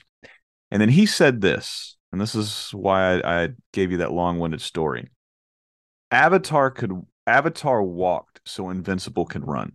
If Mm. there was no Avatar, there is no groundwork for this in American animation, right? Mm. If we Yeah. don't have Avatar, and that should have been my first my first hint, my first nudge to go watch this series. Yeah. When he said that, I was just blown away because one, I had never seen it, so it didn't really make sense to me. And like I said, it was just something I filed away two, three years ago. Now seeing this and seeing what's come after Avatar, I'm blown away because if you don't have this show, I'm really curious to see if you get shows. While they might not be to the level of writing in some people's eyes, you don't get Mhm. shows like Adventure Time. You don't get shows like regular show. You Yeah. don't get this next wave of progression in animation. You don't get somebody going, Holy shit, that show struck me at such an important and crucial time hmm watch what I do now. Right. Yeah. This show, you go back and you look at it, and this is obviously me projecting because I've only seen this series or I've only seen this this season one time. But looking at it through your eyes, Ty, and your eyes, Brandon, and then his eyes, Chris, and then everybody else that I've asked, because I put up a little post, especially on Reddit. Reddit, I got so many thoughtful um, interactions with people that I really appreciated. I was like, what does this mean to you? And just getting to read so many people's mindsets or their opinions or how they looked at the show how they looked at the characters how they how they blended with these characters or why they hated or liked these characters and then getting to watch it and experience some of those same aspects of everybody else. It's a collective i don't want to say it's a group think in a bad way but it's a collective consciousness that we're watching the show and it's at the end of the day man it's fucking beautiful and what chris said was was true. This one walked so everything else could run hmm and I don't think there's really any better way for, in my opinion, to kind of, you know, like I said, summarize this first season. Mhm. I'm hooked. I, I I can't wait to see what happens in season two. I'm told, you know, by multiple people, it's really as soon as it's like this last season of My Hero, you think it's going to be slow build. No, they just shoot you right out of the cannon as soon as it starts. I, I keep hearing that, so I'm looking forward to it, man. Um, but before yeah. we get out of here, obviously, guys, uh, you guys are listening and watching.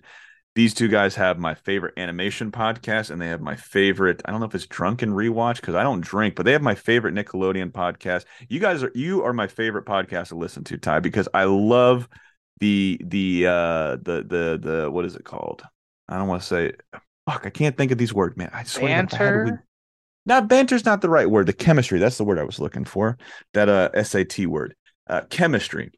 Mm-hmm. You and Sean's chemistry is so fucking good and I love the show because you guys make me laugh so hard. I mean, it's it's it's so much more than just a Nick, Nickelodeon show. It's so much more than a drunken rewatch show. It's just it's like it, you get to peek behind like what your friendship is. And with Brandon, I've told you before, man. I wish I could have your brain on animation because you pick out so many nuance when it comes to details. Like I go back and I listen to you guys' shows, and I'm fucking blown away. And it is like, why didn't I think of it that way? You guys make me think when I listen to you break down an episode. You guys are both so thoughtful. I really enjoy what you do. So, ladies and gentlemen, go check out these guys' shows. Brandon, where can they find your show? When do you drop episodes? If you've got a certain day, let everybody know.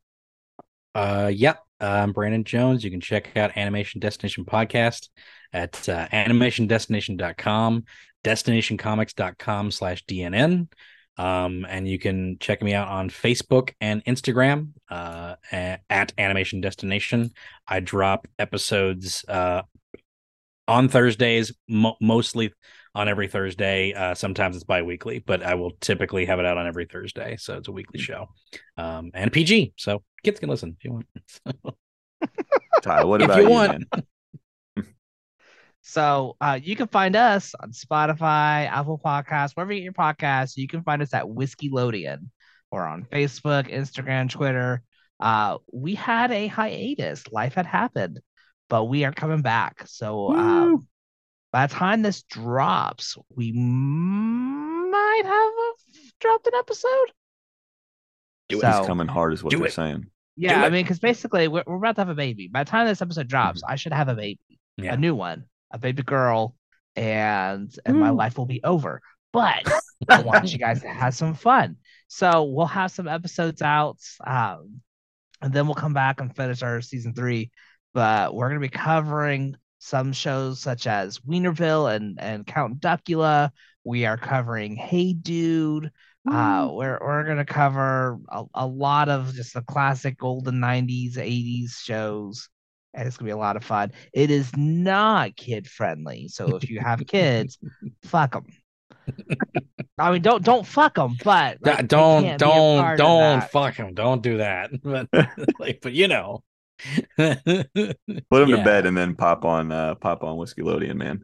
uh, like I yes. said, like I said, gentlemen, it's always a blast when we do this. I can't wait uh to have part two on. We got to get Sean out of uh out of uh we got to get him out of the closet man. That sounded really mm-hmm. bad. We got to get him from wherever he's hiding from right now. Sean's in hiding. He's in witness protection program. Not really. Uh, i just mm-hmm. miss seeing angry sean. We got to get him on here for season two if he's up for it. Yeah. Uh, i like i said ladies and gentlemen it, it, go back and listen to both of these these gentlemen's podcasts because they're they're they're a lot of fun uh, I mean, I run a podcast and I like you guys' podcast a lot more than I like mine because, like I said, I feel like I'm a part of the conversation with oh, both of you. I feel like I'm in the room with you guys. And like I said, any chance I get at least 15% powered up angry Sean, my day is complete, man. So we need more angry Sean. Hell yeah. But he's been Brandon that's been Ty. I'm, I'm, really hoping Larry's got this thing where he moves the things around, right? So I'm going to be pointing to the wrong way and saying the names. But nonetheless, man, he's Brandon. He's Ty. I'm Julian. It's been a What's in My Head. Po- Fuck. This has been a What's in My Head podcast, and this has been another piece of your childhood. Good night.